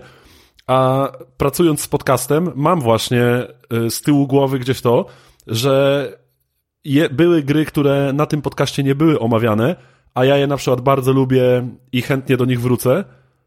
I dzięki temu właśnie po prostu odgrzebuję te tytuły i przeżywam na nowo zajebiste gry, o których mogę tutaj po prostu opowiedzieć, tak jakby powiedzmy miały premierę, tak? Więc y, to też jest ciekawe, że podcast mi dał to, że mam większą chęć do wracania do już wcześniej ogranych produkcji, które po prostu nie były omawiane na, na łamach odcinków. Eee, okej. To ja się podłączę pod Mikołaja. No, no, no okej. Krystian nie dojdzie do W głosu. porządku, w porządku, wypierdolci się ze wszystkiego. No. Przeżyję. Myślę, że przeżyję. Ostatni miał odcinek bardzo mocny, bardzo chwalony, bardzo pozytywny. Już ci wystarczy tego, Krystian. Okej, dobra. Ja słuchajcie, w... szykuję pewien temat. Myślę, że on się w następnym odcinku może pojawi. Um, I w gruncie rzeczy chłopaki o nim nie wiedzą, więc nawet y, nie mają zielonego pojęcia o czym mówię, ale zdecydowanie on dotyczy gier retro i jakichś ciekawych tematów. Tutaj pewną inspiracją był nasz ostatni odcinek, w którym polecieliśmy z Metal Gearem, Metal Gearem, tak. z Mikołajem. Szczerze, prywatnie, nawet no niezależnie od tego, jakbym kochał Metal Gear, uważam, że to był jeden z lepszych materiałów nagranych, bo po prostu z samego swojego założenia był ciekawy i wręcz bym go Tak, i reklamował. zresztą ja z wielką przyjemnością w ogóle nagrywałem ten materiał, więc chętnie, chętnie jeszcze wrócę do takich rzeczy. Ale nie, nie zauważyłem, żebyś z większą, przyje- z ogromną przyjemnością tak w to grał. Nie, no, Metal przyjem- on Grałem z wielką przyjemnością, tylko było Ja- dużo premier jeszcze, tak? Krystian, Jakby ja po siedziałem drodze. No. obok, ja widziałem no jego wzwód, ale- proszę, proszę nie zarzucaj Okej, tutaj ale jakby jak braku widziałeś, to- przyjemności. Tak, jakby w, wrzucimy, wrzucimy na grupę filmik, jaką podjarę miałem, kiedy Hinda po prostu Tak, pokonałem. proszę bardzo, wrzucimy. To jest Tak. jakby materiał nagrany. Ja Okej. po prostu miałem totalną satysfakcję z, z obserwowania tego. E, natomiast e, poszedłem trochę w kierunku takich kilku gier retro ostatnio i, i myślę, że e, kontekst ich dostępności, jakiejś e, wartości, nie wiem, może emocjonalnej, może takiej naszej e, polskiej natury z uwagi na pochodzenie, tudzież właściwą lokalizację i, i przygotowanie do sprzedaży, zdecydowanie nie konsolowe, tylko, tylko mm, załóżmy jakieś po- point and clicky. Mm, No mam kilka takich tematów przygotowanych i to jest kolejna rzecz, którą podcast właśnie... Czy to ma związek z jednym ze zdjęć, które wrzucałeś ostatnio na grupie? Nie Jeśli jestem- chodzi o point and clicky? Nie jestem pewny, ale wydaje mi się, że tak. Stara polska przygodówka, co scena z cmentarza była, tak? Zgadza się. O Jezus, to Zgadza o, się. Kurwa, ja Zgadza tę się grę i- znam na pamięć, człowieku. A ja Kurwa. przyznaję się szczerze bez bicia, że grałem pierwszy raz, więc ja ty do tych... mówisz? Słuchaj, no bo Mikołaj, ja w tamtych latach, ja jestem najstarszy z was i Mhm. jak nie ma tu Tomka, to mogę tak śmiało mówić. E, ja wtedy grałem w Gran Turismo, ja wtedy grałem w e, Metal Geara. To były poważne gry. Mhm. Ja nie grałem w to, co wychodziło tutaj na PC do klikania sobie myszką i jakby, wiesz, e, dla dzieci. Co chodziło na ówczesnych pecetach po prostu. Natomiast jakie to jest dobre, to już sobie Co to nie? zostawię, wiesz, na następny jest super. odcinek. Ale ja sobie, ale to w ogóle jeszcze raz, ja to zostawię na następny odcinek, bo jestem ciekawy, czy te wszystkie rzeczy, które chcę powiedzieć, to ty jesteś nich, e, jakby w nich rozeznany i jesteś ich świadomy. To ja zrobię jeszcze tylko takie szybkie pozdro dla kumatych, że będzie kto chce jeść, ten ma sześć. Kumaci zrozumieją po prostu. Tak, na pewno kumaci zrozumieją. Mm, Jeszcze raz, yy, nagrywanie podcastu przede wszystkim pozwoliło otworzyć trochę sobie taką strefę komfortu na poznawanie gier, które do tej pory nas nie interesowały, po to, żeby przygotować ciekawsze materiały. To jest taki, taki mój przekaz i Wiele razy o tym mówiłem, powtórzę jeszcze raz. Polecam to każdemu również y, typowemu, szaremu, że tak powiem, graczowi, słuchaczowi, który swoje gry ulubione kocha, czy to by była FIFA, czy to był Call of Duty, czy coś innego, żeby spróbował czegoś całkiem totalnie innego, żeby spróbował JRPG-a, żeby spróbował Finala, żeby spróbował Resident Evila, albo na Strefa przykład, dyskomfortu. y, Metal Geara z y, PSX 1, tudzież jakiegoś tam point and clicka z peceta. Więc y, wychodzenie ze strefy komfortu to jest totalny mindfuck, daje totalnie inne odczucia i bardzo polecam, to jest y, najlepsza rzecz, jaką mi podcast dał. Ale tak, niż... masz rację, nie pomyślałem o tym i, i rzeczywiście, no, gdyby nie, gdyby nie to, że po prostu robiliśmy ten materiał właśnie na odcinek, to prawdopodobnie nigdy sam z siebie nie poznałbym tego klasyka, jakim był Metal Gear, nie? Przy którym się zajebiście nie, myślę, bawiłem że nie. zresztą. I jakby oczywiście ta, ta, ta jakby definicja jest szersza, bo y, możemy tutaj powiedzieć o wiele jakby dużej ilości jakichś y, indyków, które wychodziły, czy, czy, czy tego typu rzeczy. Y, one też się gdzieś tam zaliczają w tą definicję, no ale umówmy się, indyki, które są dostępne w Game Passie, to mm, każdy się może zainteresować nimi, bo one są tam dostępne, tak? A zaraz będą mhm. w jakiejś podobnej ilości, może nie dokładnie pokrywającej się liście, pewnie dostępne też w rozwiniętym PS Plusie, więc Indyki są w tej definicji, ale są dostępne dla każdego. Natomiast mi się bardzo podoba intencja y, pokazywania rzeczy, które nie są już oczywiste, ale y, są warte nadrobienia, jakby obecne wciąż dzisiaj w naszych czasach dalej z taką samą atrakcyjnością albo wręcz przeciwnie, albo z całkiem zapomnianą atrakcyjnością, bo przecież jakby te gatunki się na tyle potrafią zmieniać, że pewne rzeczy już dzisiaj nie istnieją. Tak, za to, za to z atrakcyjnością, która często wychowywała całe pokolenia graczy, nie? Zgadza się i dlatego dzisiaj klikamy po każdym pikselu, nawet jeżeli nie widzimy tych pikseli, bo jest 4K. to jest. No to tyle. Krystian, co tam eee, Tak, znaczy, Już zapomniał e, Nie, ja sobie, dlatego sobie, dlatego sobie zapisałem w tym samym zeszycie, co zapisuję sobie o grach. Słuchajcie, e, chyba wszystko powiedzieliście, tylko po prostu ja powiem to ze swojej perspektywy. E, że fakt, faktycznie rozwiązuje rebus. Czemu Krystian nie przeszedł Wiedźmina 3? E, bo już pomijam tych, te 100 godzin, ale po prostu Wiedźmin 3 był już na tym podcaście. I jeżeli my nie mamy żadnego tytułu do omówienia, no to, no to ja na go staram się coś wziąć, co będzie do omówienia. No i nie wezmę takiego Wiedźmina, 100, e, Wiedźmina 3, z, z, który ma 100 godzin, no bo przez miesiąc mnie nie ma. I chłopaki muszą ogrywać. A z tymi ale ja czasem, ci, czasami ja ci Krystian przypominam, ale... że Wiedźmin no. 3 ma już 7 lat, stary, nie? Ja Więc rozumiem, to też z drugiej strony lat. Więc ja niestety nie... Wspominkowy materiał już można Oczy... robić.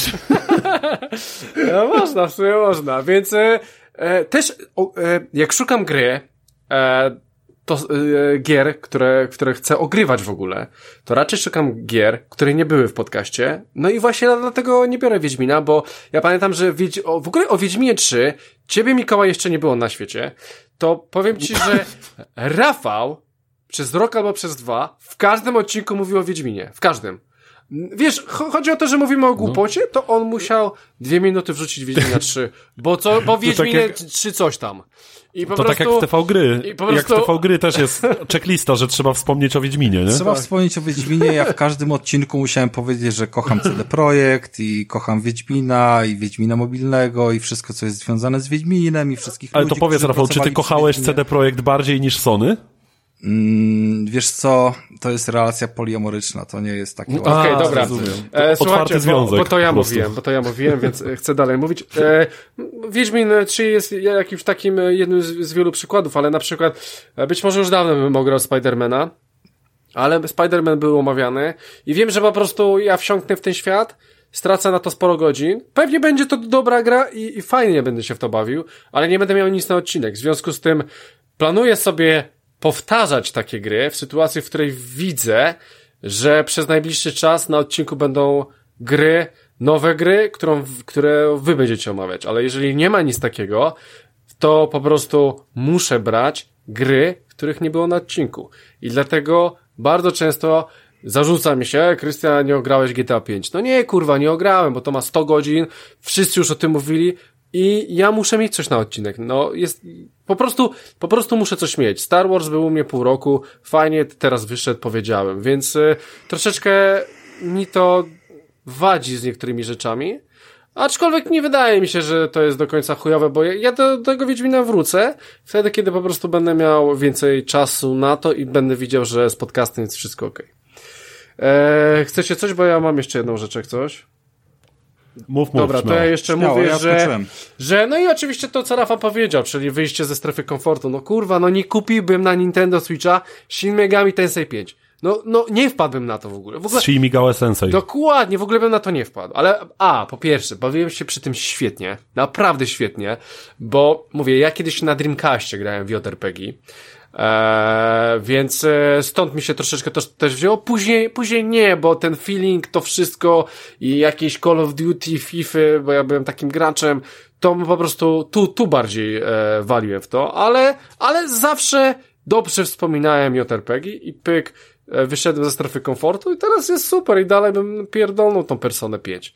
E, więc e, po prostu e, podcast dał mi to i teraz ogrywanie tych gier daje mi to, że bardzo często staram się wychodzić ze, ze swojej strefy komfort, komfortu w gry, w których bardzo często może bym nawet nie odpalił, albo w sensie może bym odpalił, pograł i wyrzucił, a tutaj okej, okay, odpalę coś, w Game Passie coś fajnego wiedzie, jakiś indyczek, dobra, rzucę się na niego, pogram trochę dłużej, żeby, żeby, żeby może go, żeby o nim może nawet opowiedzieć e, w, na, e, na podcaście, więc e, to też jest ciekawe właśnie, że, że właśnie podcast dał mi to, że często E, ogrywam gry, gry po prostu, których normalnie kurwa chyba ni chuja bym nie ograł. Nawet, nawet powiem wam, że kupiłem coś na Nintendo Switcha, bo ma, miałem ochotę na taki tytuł to raz, ale w tyłu, w tyłu głowie mam, że tego nie było jeszcze na odcinku i to będzie fajny tytuł, żeby właśnie o nim powiedzieć, ale na razie ogrywam coś innego, więc e, e, tak, to, to też jest kolejna rzecz właśnie, o której sobie pomyślałem. A inna sprawa tak w sumie, że, mm, że podcast poniekąd pomógł mi trochę w odwyku od czołgów, że tak powiem, bo miałem, y, że tak powiem, to ty, ty jeszcze grałeś? Grałeś żeby... w czołgi, jak z nami gadałeś? Znaczy, odpaliłem sobie wtedy, co mówiłem na odcinku, jak bardzo ta gra się skurwiła. Mm, pamiętasz, by, mieliśmy no, taki temat, że było, mówiłem, co się popsuło w tej grze i, i wtedy na chwilę y, wróciłem do nałogu. Mhm. Podniosłem tę strzykawkę, która właśnie leżała na stole na chwilę. O, ale, ale udało mi się, udało mi się y, poniekąd jakby zerwać z tym nałogiem i nie ukrywam, że podcast mi w tym pomógł, bo miałem motywację, żeby grać w inne gry i olać po prostu myślenie o tych zasranych czołgach, nie? Aha. Kto wie, może, może jeszcze zrobimy drugą część tego materiału, bo słyszałem, że znowu się coś tam pozmieniało w czołgach. O Boże. Więc może znowu o po tę strzykawkę na chwilę sięgnę i, i może jeszcze coś tam o tej grze kiedyś powiemy. Power Rangers Ale ogólnie udało mi się zerwać z nałogiem dzięki podcastowi. No, więc... no widzisz. E, no. Dziękuję wam, chłopaki. No, no, spoko. E, więc e, słuchajcie, no i, no i właśnie ten, ten Patronite, tak jak Rafa powiedział, właśnie dał mi dużo bo już tam pomijam o to, że dostajemy te gry, ale po prostu e, no niektóre gry po prostu trzeba ograć. Trzeba ograć i trzeba to zrobić. Ja, ja jeszcze o, wiem co jeszcze właśnie sobie pomyślałem, że e, tak sobie pomyślałem, że często e, częściej rozdrapywałem gry niż teraz, bo teraz staram się je faktycznie kończyć, bo powiem wam, że nie, nie czuję się pewnie i nie lubię też za bardzo, kiedy opowiadam o grze, której nie przeszedłem na, na odcinku. Eee, a powiem wam, że kiedyś chyba raczej byłem takim graczem, że rozdrapywałem dużo rzeczy. Pozdrawiam Tomka. Eee, I po prostu raz sobie grałem w to, parę godzin później w to. Lubiłem tak. Lubiłem ogrywać dużą ilość gier. Ale teraz e, nic by mi to nie dało. Więc e, nawet, nawet się, powiem wam, cieszę, że wolę grać mniej tych gier. Nawet, nawet niektóre mogę, mogę nie sprawdzić, ale wolę grać jedną taką ca, całą, cały tytuł i po prostu mieć jakiś fajny materiał na odcinek E, czego po prostu wcześniej nie było i, i, wiem, że nie było. No, szczególnie tak jak mówię, była FIFA plus coś jeszcze i jak było coś jednego, no to ta FIFA była zawsze dobra, to może coś innego. I wszystko mi się strasznie szybko nudziło, no bo musiałem wrócić do tej jebanej FIFA. Więc e, to też jest właśnie takie, że, że po prostu kończę te gry jebane. Naprawdę kończę, staram się kończyć, no na przykład Shin Megami piątki nie przeszedłem, ale naprawdę miałem tyle godzin, że że tam już się więcej nic nie wydarzy, więc dla mnie materiał jest gotowy, gra jest skończona i, i ja się super bawiłem, dawajcie personę. E, no i tyle. Słuchajcie, ja, ja nic więcej nie mam. Jeżeli nie macie, to możemy już kończyć. E, jeżeli macie, no to dawajcie. Tak myślałem. Nie, raczej, tak myślałem. raczej wyczerpaliśmy temat chyba. No tak, no to, to, to jest też nie wiadomo jaki wielki temat, a myślę, że... A w ogóle y, pamiętasz kto, kto zaproponował ten temat? Bo to jest temat od patrona, z tego co eee, mówiłeś. Tak, to jest temat od patrona. Ja nie wiem, czy to nie, nie pamiętam w tym momencie któryś. E, wiesz co, to nawet nie wiem, czy to jest od patrona. To był e, jeden z tematów konkursowych, które Konkursowy. skoczyły na dwusetny odcinek. A, może. Było okay. wtedy dwadzieścia parę zgłoszeń, my gdzieś tam tak, je sobie to... odnotowaliśmy. Nie wiem, Więc czy... staramy się do nich wracać niezależnie od tego, kto, kto był mm -hmm. Nahypowany. i... Nie, nie, nie, nie mam pojęcia kto to. Nie, nie mam pojęcia kto to, aczkolwiek... E, jeż, e, to może autor, jeśli będzie tego słuchał, niech się, niech się odezwie, niech da znać, że, że to jego temat, bo dziękujemy, bo Ja nie wiem, czy, czy, bardzo spoko materiał. nie wiem, czy nie Igor. Nie wiem, czy nie Igor. A jakbym miał strzelać, to Igor, ale, ale, ale nie Też, wiem. też bym obstawił Igora, tutaj faktycznie. No, e, no, ale tak, faj, fajny temat i e, fajnie było troszeczkę o tym też pogadać i zob- zobaczyliście, jaki mamy, mm, jak my musimy się kurwa poświęcać, żeby nagrać ten podcast. Pierdole.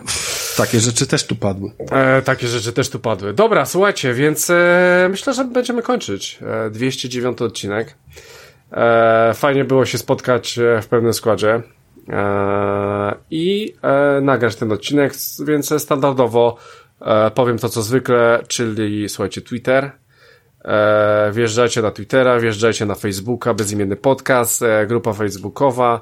E, oczywiście mamy YouTube'a, iTunes, e, apki podcastowe, czyli Spotify. Jeszcze ja się na rzeczy. koniec przypomnę, że ostatnio e, bardziej aktywnie na Twitchu działamy, trzeba to powtarzać, więc wbijajcie też na naszego Twitcha koniecznie, bo ostatnio się tam więcej dzieje i będzie się działo jeszcze więcej. E, dokładnie. Zgadza się, obydwaj z Mikołajem mamy podpięte konta i, i robimy tam nawet, nawet z ryjami chyba robimy tam, nie? I A ty tak, masz ja też już swój, zamówiłem.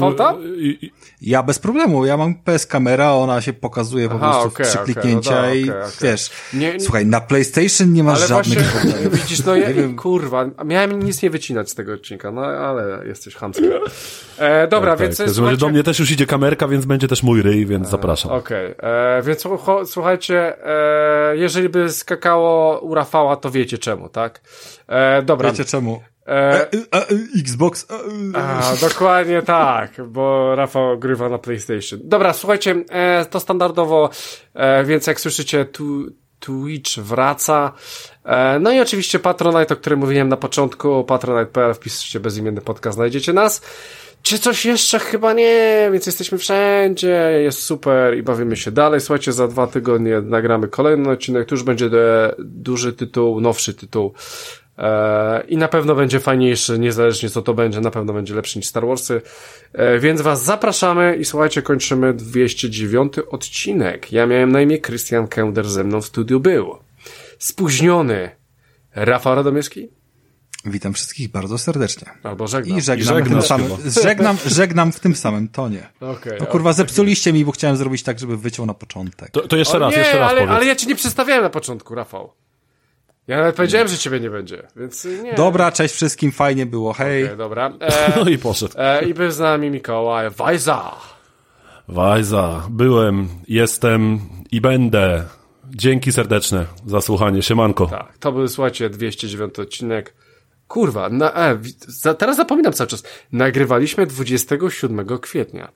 E, czyli praktycznie e, końcówka maja. I macie odcinek na majówkę, miłej zabawy, Nie. dobrego grilla, pysznych browarków i zajebistej pogody, której nie będzie. E, ale na to akurat ma wyjebane. Dobra, więc słuchajcie, trzymajcie się drodzy słuchacze. E, miłego. Hej! Siemano.